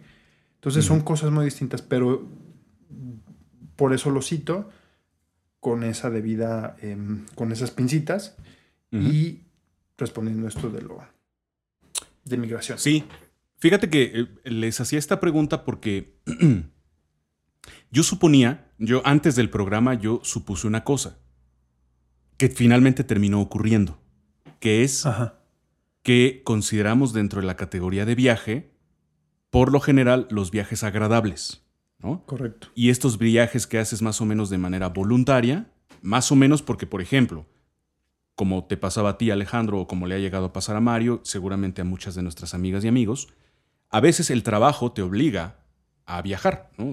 O sea, estás viajando por una obligación laboral. Pero incluso dentro de esa obligación laboral, muchas veces las personas que se ven sometidas a esa obligación se las ingenian para disfrutar, aunque sea el trayecto o aunque sea un par de horas al lugar a donde tienen que ir, pero lo disfrutan. Y entonces yo suponía que iba a pasar una cosa que terminó ocurriendo, que es que dentro del concepto de viaje no solemos incluir a la migración forzada, ¿no? A la migración incluso natural. Y esto lo estoy haciendo yo un poco en aras de hacer una apreciación crítica de nuestros conceptos culturales en torno al viaje, ¿no? Por lo general, viaje lo entendemos como una actividad lúdica. Como una actividad de disfrute, y no como un fenómeno que además es casi consustancial al género humano. Porque si nosotros incluyéramos a los movimientos migratorios como parte de nuestro concepto de viaje, nos veríamos en la necesidad de decir que los seres humanos somos viajeros por naturaleza. Porque así fue como nos diseminamos por todo el globo terráqueo, y además compartimos en cierto sentido esa característica con los animales. También hay un montón de animales que tienen que migrar, ¿no? Pero bueno, las cucarachas y los ratones.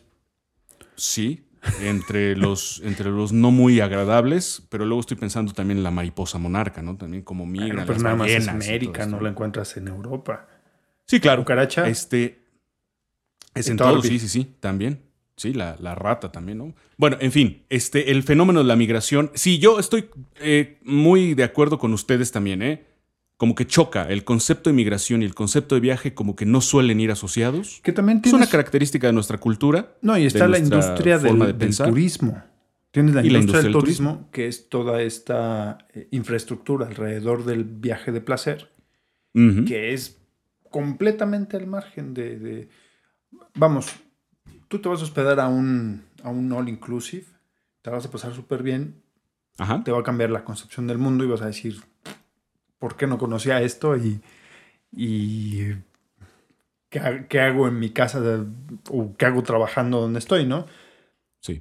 Pero también tienes al otro lado, cuando tú migras o cuando tú vives las condiciones de viaje que no necesariamente son lúdicas y confortables, pues te cambia completamente la visión del mundo. Pero también el viaje, uh-huh, tiene ese sentido.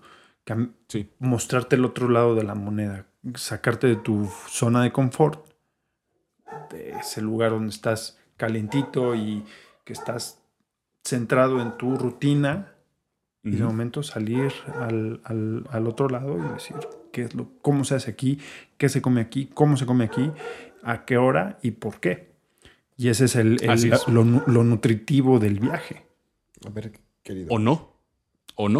Hablas de migración. Porque yo tengo ahí mis... Uh-huh. Migración y viajes. Espérame. Hace 6 años yo tuve que trasladarme de la Ciudad de México al exilio en el que me encuentro. Por trabajo, güey. Claro. ¿No? Pero tú te fuiste al primer mundo, cabrón. O sea... Sí, pues. ¿Y qué? Estuviera sufriendo. Ajá. O sea, te fuiste a los Alpes suizos. Y pregúntame, ¿cuántas veces he ido a la Ciudad de México que no sea de trabajo? O sea, que sea de placer. Las tengo contadas, güey, ¿no? Uh-huh. En los 6 años. Eso quiere decir que te encuentras muy a gusto allá donde estás. No, que... Bueno, prefiero viajar a otro lado, güey, ¿no? O sea... Claro. Si además, compañeros, bueno... Ciudad de México. Ya podrán ustedes intuir que el concepto de migración es un concepto que a los internacionalistas les pega bastante, porque es un fenómeno recurrente. Incluso hoy en día es un fenómeno muy doloroso. Hay gente que la está pasando muy mal por esa situación. Y bueno, es una constante en el mundo digamos, en la historia del género humano desde una perspectiva internacional, ¿no? Las migraciones son cosa de todos los días. Bueno. Quisiera yo abordar, antes de terminar este segundo bloque, vamos a la mitad, vamos en el ombligo del segundo bloque, y antes de terminar, quisiera yo aprovechar también para que sigamos echándole leña al fuego de la representación cultural de los viajes en nuestra época. Y para ello tengo otras preguntillas que hacerles. Si me lo permiten, ahí les va. Resulta que me gustaría conectar el tema de los viajes con arte. Por ejemplo. De tu arte al arte de Mario. Ajá, hay que tener cuidado con eso. Me gustaría, por ejemplo, resaltar algunos aspectos culturales, sobre todo ya en este sentido artísticos, que la humanidad ha ido construyendo alrededor de los viajes. Por ejemplo, existen listas de canciones. Estaba yo, mientras preparaba yo el bloque, recordaba los programas sobre canciones que hicimos hace unas semanas. Y resulta que hay gente que le gusta hacer playlists, listas de canciones, para escucharlas mientras manejan por carretera. Listas de canciones específicamente agrupadas por estas personas para escuchar mientras viajan. Se supone que esta situación es una experiencia muy agradable. A mí me gusta. Incluso hay listas de canciones en donde casi todas ellas son de música electrónica, por ejemplo, para ser escuchadas mientras vas manejando en una situación muy específica. Por ejemplo, en las costeras, en las carreteras costeras, en donde tienes la visión del mar y de la playa a muy poca distancia. ¿Ustedes cómo andan en ese asunto? ¿Les gusta esa experiencia de ir escuchando música mientras manejan? Marito, a ti te gusta mucho manejar y te gusta viajar. ¿Y Chicoche? ¿Qué música pones? ¿Chicoche? Yo prácticamente pongo el random, ¿no? Y que el iPod me diga... porque finalmente iPod? Hay dos formas. Sí, todavía uso iPod. Entonces no tienes una... guardada en el iPod. No tengo una... Yo playlist para decir... ¿Voy a viajar? ¿Con esta viajo? No, es lo que de pronto se me antoje. La verdad es que yo no tengo problema con esas cosas, ¿eh? Uh-huh. Y puede ser variado, puede ser... O sea, la verdad es que vas en la carretera escuchando a Los Ángeles Azules, cabrón. Pues no mames, está poca madre, ¿no? Pero pues lo mismo si escuchas a Gonzalo Roses, ¿no? O, por ejemplo, a Alejandro le gustaba mucho The Doors en la carretera. Entonces, en mi caso es gustos, se rompen géneros y yo soy muy ecléctico. Todo. Yo soy ecléctico, ¿no? Oye, y por ejemplo, a una pregunta antes de darle la palabra a Alejandro. Digo, tú eres una persona que le gusta mucho escuchar las noticias. Bueno, a mí también y a Alejandro también. Pero no lo haces cuando estás viajando, ¿verdad? ¿O sí? Depende. Generalmente lo que hago no es escuchar noticias, es leer. Voy con los audífonos o conectado al radio. O sea, conectado al estéreo. Uh-huh. O a la bocinita, luego venimos en grupo y pongo mi bocina y vengo escuchando. ¿Qué quieren escuchar, no? Y ahí vamos escuchando. Como chilango. Ajá, claro. Y pues vas leyendo. En el avión voy leyendo el periódico, las notas. Twitter sirve mucho para ver noticias, ¿no? Uh-huh, uh-huh. Entonces, y opiniones incluso. Sí. Claro. Ok, perfecto. Castro. Amén de que yo leo el periódico, ¿no? Todo el tiempo. Ahora, ojo, okay. En vacaciones me desconecto, güey. O sea, O sea, sí me ha pasado que llego y es, no mames, ¿a quién se murió, güey? O sea, ¿sabes? De que estoy desconectadísimo. Sí. Ok, perfecto. Castro, ¿tú cómo andas en ese sentido? ¿Tienes playlist de viaje? Sí. Hay varias cosas. De hecho, mis hábitos han cambiado en cuestión de los viajes. Por ejemplo, hace 20 años que no era la onda del smartphone y después estaba lejos de inventarse el Spotify. Uh-huh. Yo grababa mis discos en la computadora y los metías en el estéreo, ¿no? Uh-huh. Entonces tenías, de acuerdo al carro que traías, tenías el tipo de estéreos. Tenías los estéreos que nada más leían el CD normal y después los que tenían el MP3. Uh-huh. Y si tenías uno o el otro, a lo mejor tenías la adaptación del disco cassette. En esa época. Bueno, te estoy hablando de hace un poquito más de 20 años. Uh-huh. Y yo tenía, de acuerdo al viaje, como viajaba tanto, yo tenía una cartera de CDs podían ser con MP3 o con música normal, de acuerdo al carro. Y ya iba poniendo la música que quería escuchar en ese momento. Lo que hice Mario fue una época que a mí me tocó, escuchaba muchísimo The Doors en carretera, hasta que me pasó algo bien raro en Oaxaca, justo. Que iba manejando, yo acababa de grabar los discos, te estoy hablando de que los había grabado en la mañana o 2 días antes, una cosa así, pero nuevos, recién grabados, y ya estoy en Oaxaca, y justo ya era muy tarde. Ese viaje que les platiqué, que llegué muy tarde, estaba muy cansado, estaba harto. Entonces voy manejando, voy cambiando el disco, lo tomo, lo pongo y el paisaje, que no se veía absolutamente nada, tenía más de fácil 10 minutos que no veía un solo auto, ni atrás de mí ni delante de mí. Manejaba. Y lo que pensé en ese momento fue, estaría muy cabrón que se trabara mi disco. O sea, lo pensé. Estaría muy cabrón que se trabara mi disco nuevo, porque hay unas canciones de The Doors que son así como que medio... les puedo contar. ¿Exóticas? Medio exóticas. Uh-huh. Y por el tipo de ambiente que era, sería muy cabrón que se trabara. Sería como una señal de que no debo escuchar eso aquí, ¿no? Uh-huh. ¡Pam! Y pasa. Que no sirve. Ah, estaba yo... Dije, bueno, que... Y se me quitó como hábito. ¿Qué hice después? Escuchaba mucho el radio y ya de un tiempo para acá, a ver, 2021, como del 2014 para acá, mis hábitos de viaje empezaron a cambiar y empecé a usar primero los playlists. Yo les recomiendo uno que se llama Trotamundos, es el que yo uso, que básicamente es música que ahora se llama indie latinoamericano, pero estaba basado en los ritmos y música de Manu Chao, derivado en, entre comillas, indie latinoamericano, Trotamundos. Como tú dices, hay un montón de playlists ahí en Spotify para jalar y hacer, ver y demás. A mí lo que me gustaba, además, así en viajes, Manu Chao, una cosa medio rara que... La Barranca, uh-huh. Una época, y hay viajes o hay discos que yo relaciono con lugares y con viajes muy concretos, porque viajaba tanto a ciertos lugares. Por ejemplo, te puedo decir que yo viajaba entre Cancún y Chetumal y hay 2 o 3 discos de La Barranca que yo relaciono con esos lugares únicamente, uh-huh, porque uh-huh, yo los uh-huh. escuchaba muchísimo ahí. Uh-huh. Pero después cambié mis hábitos a no solamente a los playlists, sino a podcast y, como dices, noticias. Entonces, y estuve tratando ahora en pandemia, de probar un poco esto de los audiolibros. Es muy raro, tengo que acostumbrarme, pero en viajes me parece que es una buena opción. Una combinación audiolibro, un podcast, música, playlist de este tipo. Y ahora tenía más de 5 años que no retomaba Manu Chao. Lo estoy retomando y para viajes lo recomiendo muchísimo.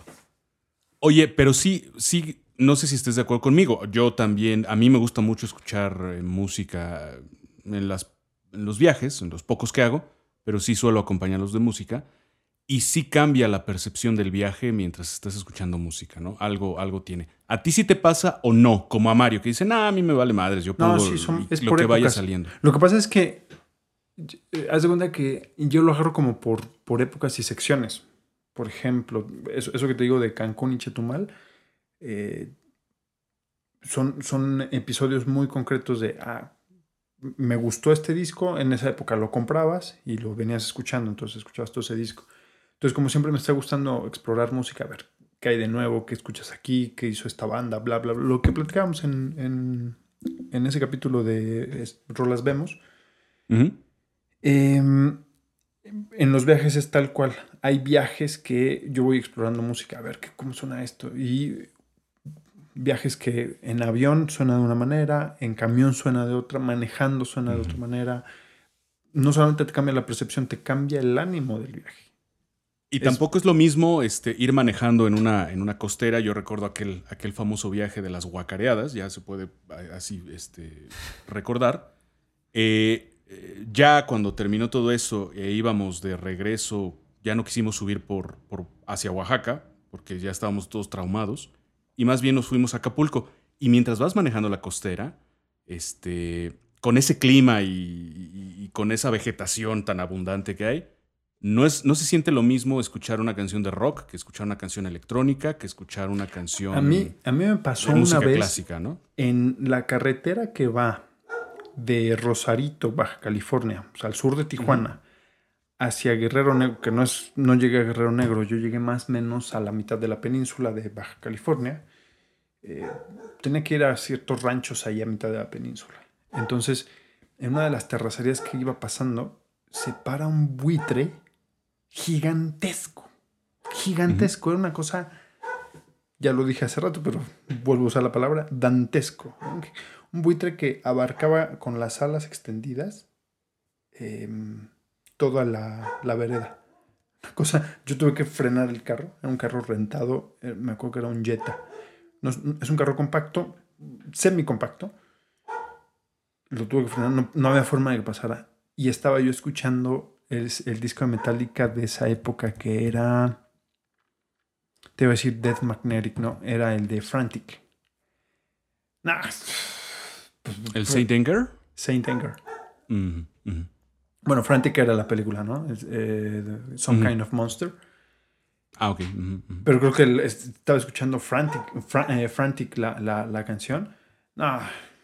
No era... O sea, te daba miedo pinche buitre ahí en medio de la carretera, porque además era terracería. Entonces, una vereda, y estabas en medio del desierto, había un árbol seco a un lado y el buitre así. Y para colmo no había, dijeras, bueno, había una vaca, una ardilla, algo. No, te estabas sopiloteando a ti, güey. Pues es que te hacía pensar eso. Decías, pues ¿cuánto? O sea, ¿qué onda? Pues si el carro está cerrado. ¿Qué? Pero bueno, te cambia la percepción. Sí, es muy interesante. Eso en lo que tiene que ver al aspecto de la música. Ahora, me gustaría que tocáramos, antes de irnos ya casi nos estamos yendo, un par de cositas rápidamente. ¿Cómo ven otra de las artes, la literatura? ¿Cómo ven la construcción de la experiencia de los viajes en la literatura? ¿Tienen ustedes alguna obra literaria, su favorita, que trate de viajes o alguna que recuerden? A ver, Marito, voy contigo. Voy a retomar parte de las obras que platicamos en la temporada pasada en los libros, güey. Uh-huh. O sea, el Conde de Montecristo no te describe los viajes, pero sí te dibuja un panorama de lo que tuvo que viajar. O sea, cuando te platica que estuvo platicando con el Papa, güey, ¿no? O sea, uh-huh, te dice de lo que estuvo, de cómo estuvo viajando, ¿no? El lugar donde está escondido el tesoro, güey. Y que cada vez que tiene que ir a recoger parte del tesoro, pues no se lo trae todo de una vez, ¿no? Uh-huh. O sea, es un mugroso envidioso. Del mundo Dante. Claro, ¿Y esa dirías que es tu favorita o es así la que... No, recuerdas? La que ahorita, por ejemplo, la que estoy ahorita recordando, ¿no? Pero yo... Que sí te puedo decir, una de las primeras cosas que pensé cuando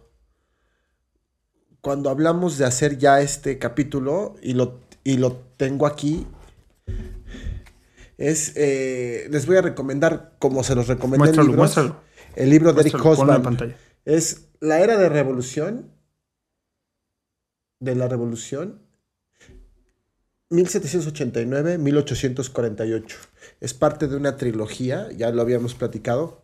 Y el primer capítulo te dice así: lo primero que debemos observar acerca del mundo en estos años es que era a la vez mucho más pequeño y mucho más grande que el nuestro, ¿no? Y te dice la complejidad de los viajes, ¿no? En ese momento, y cómo el mundo se ha hecho más chiquito, ¿no? Sí, cómo nos hemos sido, sí, lo recuerdo. Cómo nos hemos ido, ya sea que a través de las comunicaciones, la facilidad de poder hacer lo que estamos haciendo o de viajar. Sí, uh-huh. Sí, las guerras mundiales no fueron de gratis, ¿no? Claro. O sea, la capacidad de viajar de un lado a otro con esa, entre comillas, indiferencia. Y luego hay otro, les voy a recomendar un libro, una trilogía también. Es de un autor inglés, Ken Follett se llama, ¿lo he escuchado? Es Uh-huh. Entonces, tiene una trilogía que habla sobre... ¿Los pilares de la tierra? No, la otra, la de...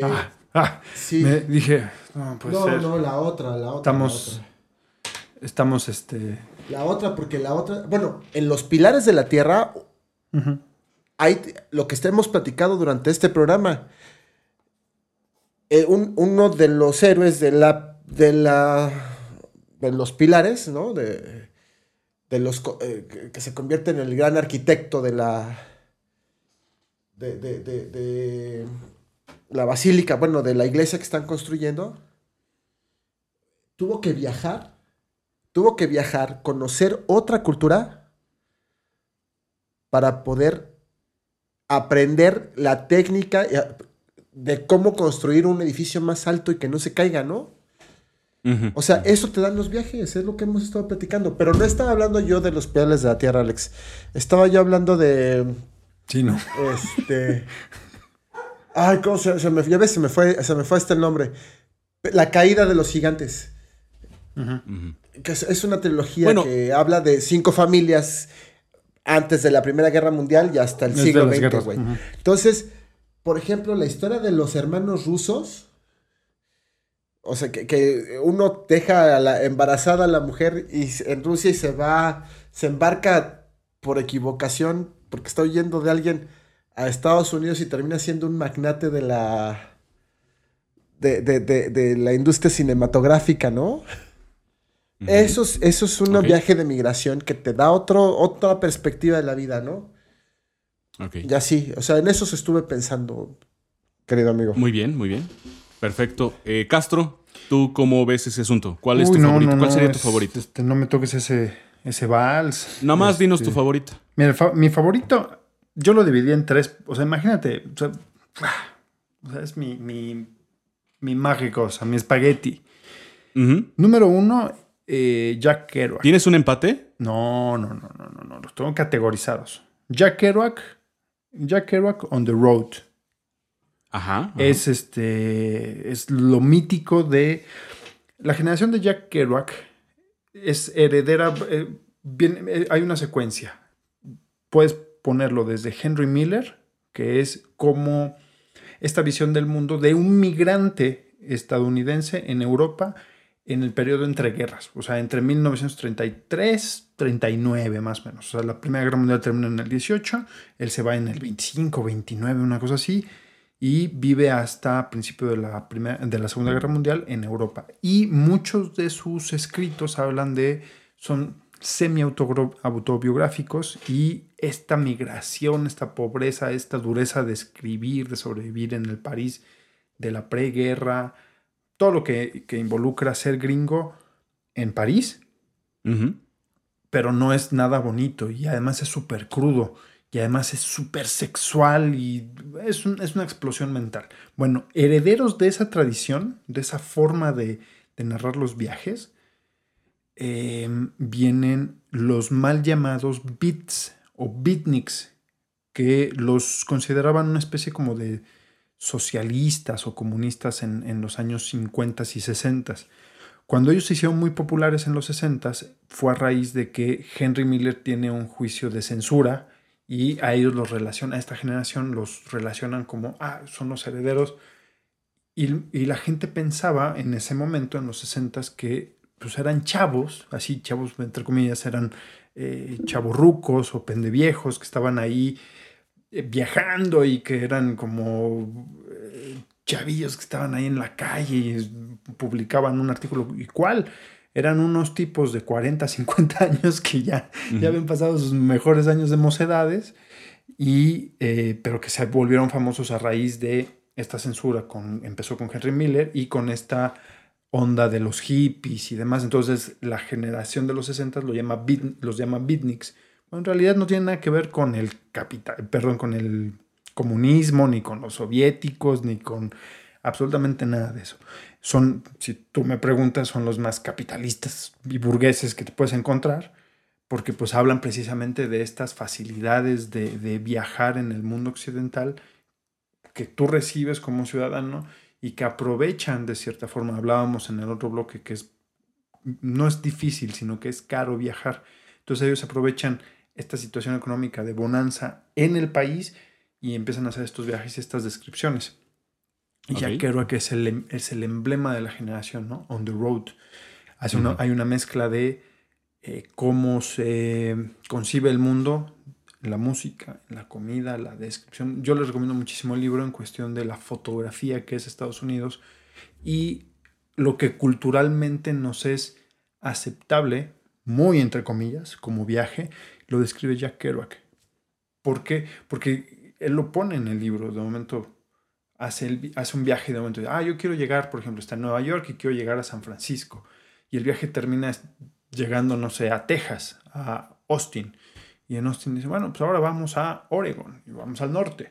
Bueno, no, ahora vamos a no sé qué. Entonces se convierte en esta aventura interminable que no tiene, parecería que no tiene sentido, pero al final el sentido es el mismo viaje. Por eso es on the road. Es rodar, ¿no? El estar sobre la carretera. Y curiosidades del libro, literalmente lo escribió en un rollo de papel de baño. En principios del siglo XX se vendió más de $100,000 el manuscrito original, que es, lo escribió en el baño. Una excentricidad de Kerouac, ¿no? Lo escribió en el baño y en un rollo de papel higiénico, y lo escribió ahí y así lo vendió. Y entonces toda la leyenda alrededor de on the road ahí. Ok. Eso en cuanto a la literatura, ¿no? Ya llevamos música y literatura. Ajá. Espérame. Dime.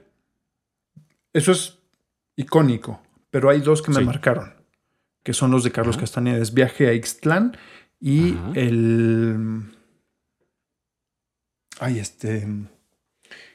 se me fue el infinito. El último, el octavo libro es Lado Activo del Infinito. En realidad todo, y bueno, las enseñanzas de Don Juan. Para quien no lo conozca, es una... podremos decir que es una obra, una narrativa literaria. Voy a ser un poco duro en este término de que es pseudoantropológico. La verdad es que no está comprobado que sea realmente la tesis doctoral de Carlos Castañeda. No hay entrevistas de él, no hay información de él. Nunca quiso hablar sobre los temas, nunca dio más allá que está el libro y ustedes decidan sobre ello. Entonces no sabe si es realmente su tesis doctoral o si es una invención o si es una recopilación de viajes que hace a México. Él es un estadounidense, obviamente de origen hispano, que conoce a Don Juan, que es un chamán, que es el primer libro, las enseñanzas de Don Juan, y cómo le enseña a ser chamán o cómo empieza. Y son 8 libros que a lo largo de estas etapas, los 3 favoritos míos son obviamente las enseñanzas de Don Juan, muchas cosas interesantes.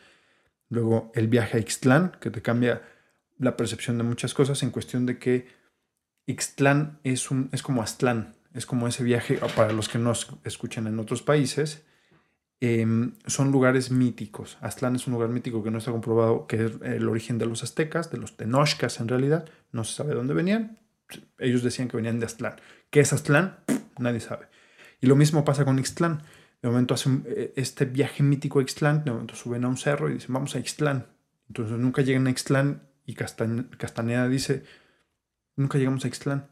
Dice, es que no te diste cuenta que fuiste a Ixtlán, pero estás de regreso. No quiero aventar spoilers, pero en el final te das cuenta de lo que significa que es Ixtlán y todos habitamos Ixtlán. Es como The Matrix. Muy bueno. Mm-hmm. Y la última parte es el lado activo del infinito. ¿Estás bien, Mario? Sí, estoy pensando que es como... pensé que te estaba dando un infarto. No. Pensé que te estaba dando un infarto. No estoy pensando en que... Es como es que todo es Cuautitlán, güey, después del viaducto. Sí. Y el lado activo del infinito tiene que ver con esto de... el conjunto de todas las enseñanzas. Ese libro te explota la cabeza porque es la cosmovisión. No se sabe si es real, si es inventada, pero como narrativa, como historia... les va a volar la cabeza en varios temas. Uno es cómo se concibe el mundo de acuerdo a a esta región de México, la energía, el mundo, cómo lo percibes, cómo te trata, cómo lo ves, cómo te manejas y cómo puedes no solamente permear esa idea de energía y concepción y cosmovisión, sino también cómo puedes modificarla a tu gusto, ni siquiera con entrenamiento, con cierta voluntad. Tema que lleva ahí más de 30 años y es súper... actual. No voy a decir que divulgado, pero sí siempre se pone de moda. Cada cierto periodo se pone de moda. Okay. Y listo. Muy bien. Y último. Entonces esto... que ese no lo he leído y se lo recomiendo y lo vamos a leer juntos a los que quieran leerlo, es el Viajes con Charlie de John Steinbeck, premio Nobel estadounidense, que es sobre el cruce. Es algo parecido a On the Road, antes de On the Road, pero es de John Steinbeck, Viajes con Charlie, antes de morir. Ok, perfecto. Porque estoy pensando que a lo mejor puede ser interesante que hagamos un programa sobre esto, ¿no? Los viajes en el arte. Más o menos. Ahí podríamos... esbozarlo. Podríamos... Sí, podríamos hacerlo exclusivamente de eso. Como podemos darnos cuenta, compañeros, sí, la humanidad ha construido una gran cultura en torno a la experiencia de los viajes, ¿no? Pero bueno... Si hacemos ese programa, quizá lo podamos diseñar mejor y entretenernos mucho deshojando la margarita con mucho mayor pormenor. Para terminar, porque ya nos tenemos que ir, ya es muy tarde y nos cierran el metro. Para terminar, me gustaría que me mencionaran rápidamente, a reserva de que hagamos un programa tal vez dedicado a esto, otro arte que más o menos nos llama la atención. A ustedes les gustará mucho. A mí, yo también ahí tengo mis asegúnes. Pero bueno, el cine. Habría que preguntarnos si tienen, les pregunto yo, si tienen una película que sea su favorita o alguna que recuerden que trate sobre un viaje, ¿no? ¿Cómo andan en eso, Mario? Güey, todas las películas que hablan de viajar, ¿sí?, me llaman la atención. Sobre todo estas que... hablan de espías y esas cosas, ¿no? Por ejemplo, las de Misión Imposible, ¿no? Que estás viajando por todo el mundo escondido. Ajá. Se le ocurre, ¿no? Ok. Eso, o sea, porque es algo que a mí me gustaría hacer, ¿no? Me hubiera gustado hacer, viajar así por todo el mundo. No he viajado así, he sido muy afortunado. No he viajado así por el mundo, pero sí he viajado así. Digo, no de manera incógnita ni como un investigador, claro, especial. Sí, claro, como un espía, pero sí he viajado por muchos lugares. De James Bond latinoamericano, ¿no? Ajá. Okay. Pues está padrísimo, pero bueno. Ajá. Hay otro género de películas que me gusta mucho, los de historia. Esta es una película basada en un libro. El libro es muchísimo mejor, como siempre. Pero la película la vi... No siempre. Bueno, como casi siempre. La verdad es que son las excepciones que marcan la regla, güey. Pero bueno, después nos metemos a esa discusión. Es súper ochentera la película. Yo la vi de muy niño. Y es la historia sin fin, ¿no? Que es este viaje para salvarse de la nada, ¿no? Entre otras cosas, ¿no? El libro es maravilloso, pero la película te lleva, es un viaje en sí, por sí solita la pinche película es un viaje, ¿no? Y me parece que es como el antecedente inmediato, o sea, el abuelito o el papá de las películas épicas estas de finales de los 90s, como El Señor de los Anillos y esas cosas, ¿no? Ese éxodo, esa migración para salvar y regresar a tu casa, ¿no? Que al final Frodo se va al país de las hadas, ¿no? Bueno, de los...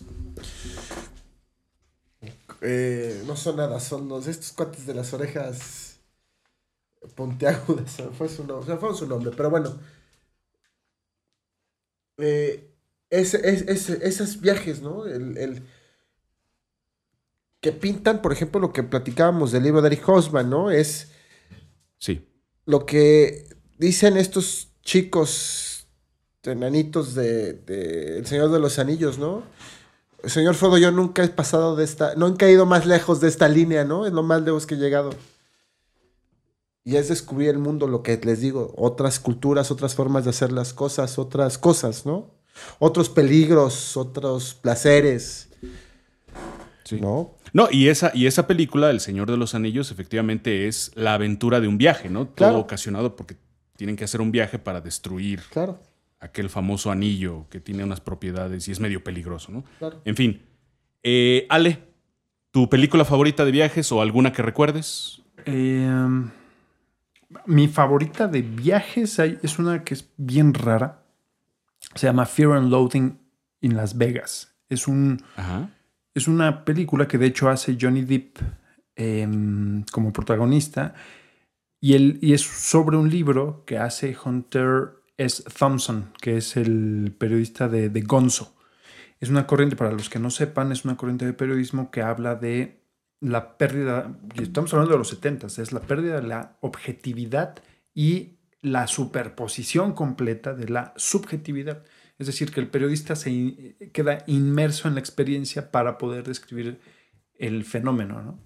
Entonces, con esa premisa es parecido al método Stanislavski de actuación, donde te sumerges en el personaje y lo vives muy entre comillas.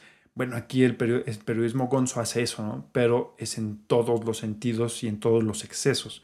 Entonces, Fear and Loathing en Las Vegas es una película que habla de cosas muy simples. Va Thompson, literalmente pasó en la vida real, así hizo el libro y así sale en la película. Va con su editor de Rolling Stone, de la revista Rolling Stone, que él trabajaba para la revista, y le dice que estamos hablando de los 70s. Dame $5,000, que hoy día serían algo así como fácil, unos $20,000 el día de hoy. Dame $5,000, yo te traigo un libro. $5,000, pero ¿de qué me hablas? O sea, no, dame $5,000. O sea, ¿quieres el libro o no lo quieres? Thompson para esa época tenía tal popularidad que eran $5,000 era darle una inversión que se iba a convertir en miles de libros vendidos, tal cual pasó.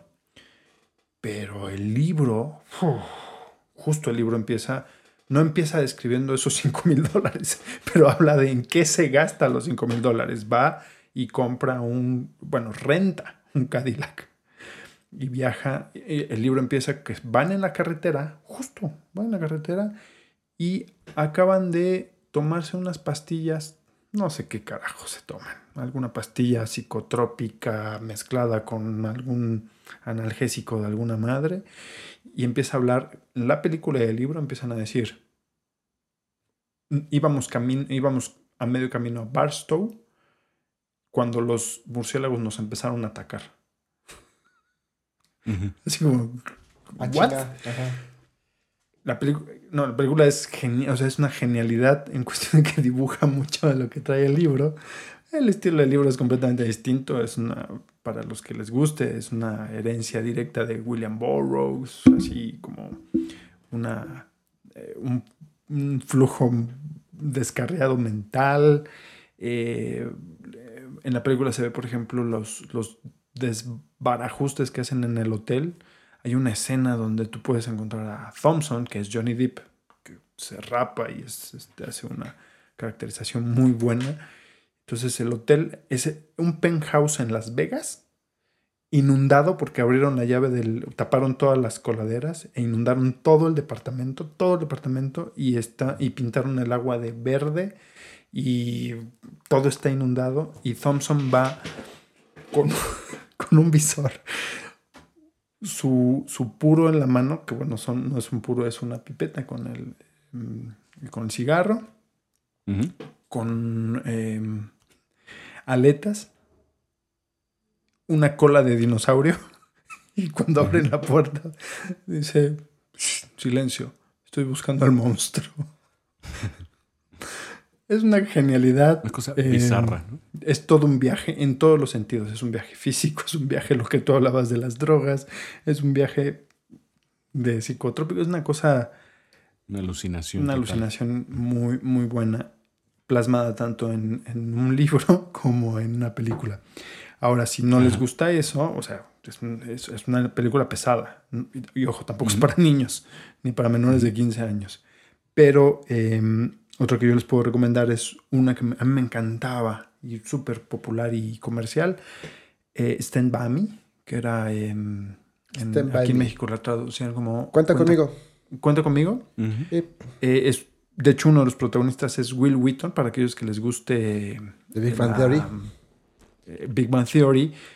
Sale Will Wheaton, personificado o caracterizado como él mismo. Él es protagonista en esa película. No, en Big Bang solamente aparece como si fuera personaje de Star Trek.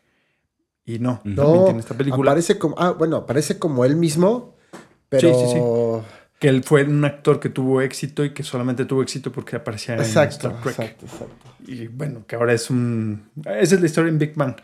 Pero él protagoniza esta película de niño y es una película de... cuatro adolescentes que van a buscar a un desaparecido en esa época, y cómo van lidiando con los bullies en los 50s, hacen un campamento. Oye, Alex, yo creo que esa película, que es ochentera, todos lo que las vimos quisimos viajar con nuestros amigos a partir de esa película, ¿eh? Yo creo. Sí. Es muy bonita película. Uh-huh. Muy, muy bonita película. De hecho, el final habla de que de cómo llega la historia a popularizarse, ¿no? Que el protagonista se convierte en escritor. Una ficcionalización, una ficción sobre, o una narrativa sobre eso, pero uh-huh. es un muy buen libro. Habla de un viaje en grupo. Es un grupo de amigos. Habla de la lealtad, de la unión que te forja el camino, y cómo van siguiendo las vías y todo esto, que es súper interesante. Muy bonita película, se los recomiendo. Y una última que me gustaría recomendarles, rapidísimo, uh-huh. se llama El Navegante. También es una película de los 80s. No me acuerdo, esa ahorita la pongo en el blog, porque no me acuerdo el nombre del nombre en inglés. Uh-huh. Pero es una película de un niño que tiene un encuentro con un alien o con una nave espacial, y para él pasa una cuestión de una hora, lo llevan al espacio, y cuando regresa pasaron 8 años en la Tierra. Entonces, cuando regresa a su casa, él sigue siendo un niño y todo lo que él deja pues cambia. Su hermano menor pues ya es 8 años 9 años mayor que él, sus amigos, porque estás hablando de que es un niño de 12 años, ¿no? Entonces el hermano que tenía a lo mejor 10 años, ya es un adulto de 18 años que ya va a la universidad, los amigos ya están en la universidad, la familia le guarda luto. O sea, todo este cambio que implica el ausentarse 8 años como si nada hubiese pasado, lo aborda la película, y además con la variante de que el alienígena es tipo un Arturito de ochentero, ¿no? Es una película muy buena. Al final, ya sabes, una película corte Disney, regresa los 8 años al momento en que, o sea, como si nunca nada hubiese pasado, y él agradece todo. Corte Disney, pero la película es muy buena. El Navegante. Ok, muy bien, muchachos. Esto sirvió como un pequeño homenaje y un pequeño recordatorio de que la cultura que la humanidad ha construido en torno a los viajes es una cultura muy intensa, es una cultura es abundante, y bueno, también habla un poco de esta obsesión, esta casi obsesión, por decirlo de alguna manera, de los seres humanos con la experiencia de viajar, ¿no? Entonces, bueno, por lo pronto, muchachos, tenemos que irnos. Oye, Pepe, no tu libro, tu película y tu playlist. Bueno, sí, playlist sí tengo yo. A mí sí me gusta mucho los pocos viajes que hago. Sí me gusta musicalizarlos por mi gusto por la música. Música de todo tipo. A veces se presta para que escuches música electrónica, a veces se presta para que escuches rock, a veces se presta incluso música clásica. Por ejemplo, recuerdo en alguna ocasión viajando. Justo en ese viaje, el famoso viaje de las guacareadas, cuando íbamos rumbo a Oaxaca, nos tocó pasar por una parte de la sierra, pero una parte más decente de camino. Y entonces podías ver tú prácticamente disgregados por todo el horizonte la parte la sierra, de la sierra. Toda la sierra, ajá. Y por pura casualidad iba yo escuchando en mi Discman unas sinfonías de Anton Bruckner, que en aquel momento era un compositor que me llamaba mucho la atención, y la experiencia sí fue muy, muy interesante, fue muy bello escuchar ciertos pasajes de las sinfonías de Anton Bruckner con esa vista, ¿no? Pero igual puedo escuchar música electrónica y rock y un poco según como ande de temperamento, ¿no? Luego, en materia de libros, bueno, pues lo primero que se me viene a mí a la mente al pensar en una obra que trate sobre un viaje o que describa un viaje, pues es en La Divina Comedia, ¿no? De Dante Alighieri. No, bueno.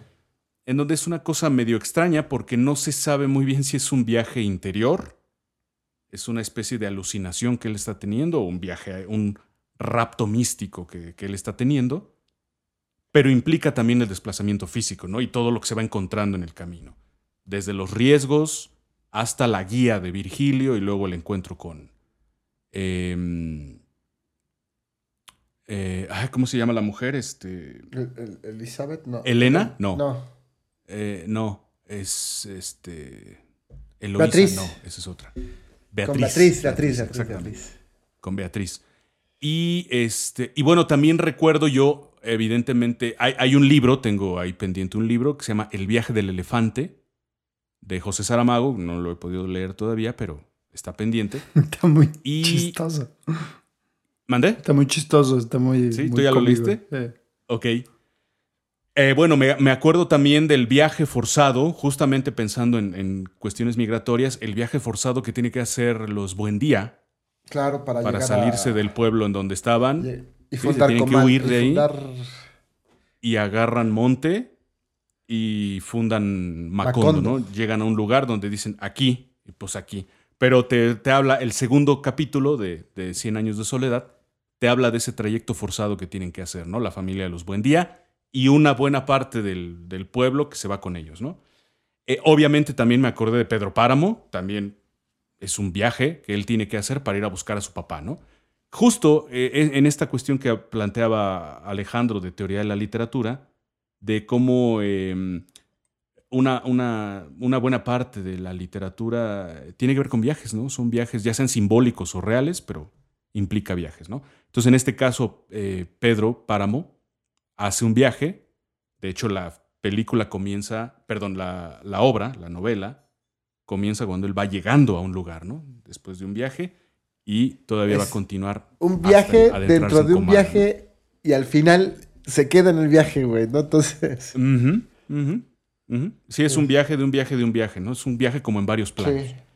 Y bueno, en materia de películas, ahí sí me fue un poquito más complicado porque no tengo yo tantas referencias, pero pues era inevitable que no me acordara yo del viaje del Señor de los Anillos, y esta es la historia de cómo tienen que emprender un viaje con un fin y un objetivo muy concreto, que es que tienen que destruir un anillo que no puede caer en manos equivocadas y que tiene unas propiedades muy interesantes, muy especiales, y que tiene que ver con el dominio, ¿no? de los demás. Y no lo puedes destruir así nomás porque sí. Tienes que ir a un lugar en específico y ahí arrojarlo al fuego de no sé dónde, Mordor o vayan ustedes a saber cuál. Ya ni me acuerdo. De Catepec. Y bueno, todas las peripecias de ese viaje, ¿no? Y ya, yo un poco más o menos, digo, por aquella serie que se llamaba Viaje a las Estrellas, ¿no? Creo que es Star Trek, ¿no? Star Trek. Y bueno, un poquito más o menos por allí. Pero la primera versión, la original. No sabría decirte de dónde he visto yo algunos capítulos. Ah, bueno, la más bien. O la noventera o la nueva. Sepa. No, la nueva no. Sí es alguna viejita. Yo creo que es la de los 90. Y luego, y luego los viajes en el tiempo también, ¿no? Había una serie, no recuerdo. Quantum Leap se llamaba. Uy, sí, Sam. Viajeros en el tiempo, algo así, ¿no? Que ese sería igual otro tipo de viaje, pero también se presta para la recreación de épocas antiguas y todo eso, ¿no? Más o menos esas serían las referencias. Insisto, si se presta la ocasión, hagamos un programa especialmente de eso para poder explayarnos un poco más, porque en este momento nos tenemos que ir. Se nos acabó, literalmente, se nos acabó el 20 de este viaje. Ahora sí que si tienen algo más que agregar, pues es ahora o callen ya. Es ahora o nos vemos o nunca. En el próximo capítulo. O nos vemos en el próximo capítulo. Gracias, Mario. Gracias por venir. Hombre, gracias a ustedes. Nos vemos siempre, aquí en la próxima transmisión. Como siempre, es un placer escucharlos y poder conversar con ustedes. Aprendo siempre muchas cosas nuevas. Gracias, Marito, por venir. Perfecto. Castro, igualmente, placer, gracias por venir. Nos vemos en la próxima. Me olvidé también a mis caras. Sí, exactamente. Bueno, y como siempre, amigas y amigos, gracias a ustedes, esferas y esferos, por acompañarnos en esta transmisión. Antes de despedirnos, les recordamos rápidamente que pueden visitarnos en los distintos proyectos de este podcast. Está nuestro blog en WordPress, esferasaparte.wordpress.com. También está nuestra cuenta de correo electrónico, esferasaparte@gmail.com, nuestros perfiles en Facebook e Instagram como Esferas Aparte, el canal de YouTube, un canal que, como ya es una costumbre, y de hecho yo creo que ya debería quedarse así, va muy lento, vamos despacito, pero sin sueño. Y les recordamos también que este episodio, así como el resto de los que hemos ido publicando, pueden escucharlos directamente en sitios como Spotify, iTunes e Himalaya. Sin más por el momento, les invitamos pues a que vuelvan con nosotros y nos acompañen en una nueva emisión de Las Esferas Aparte.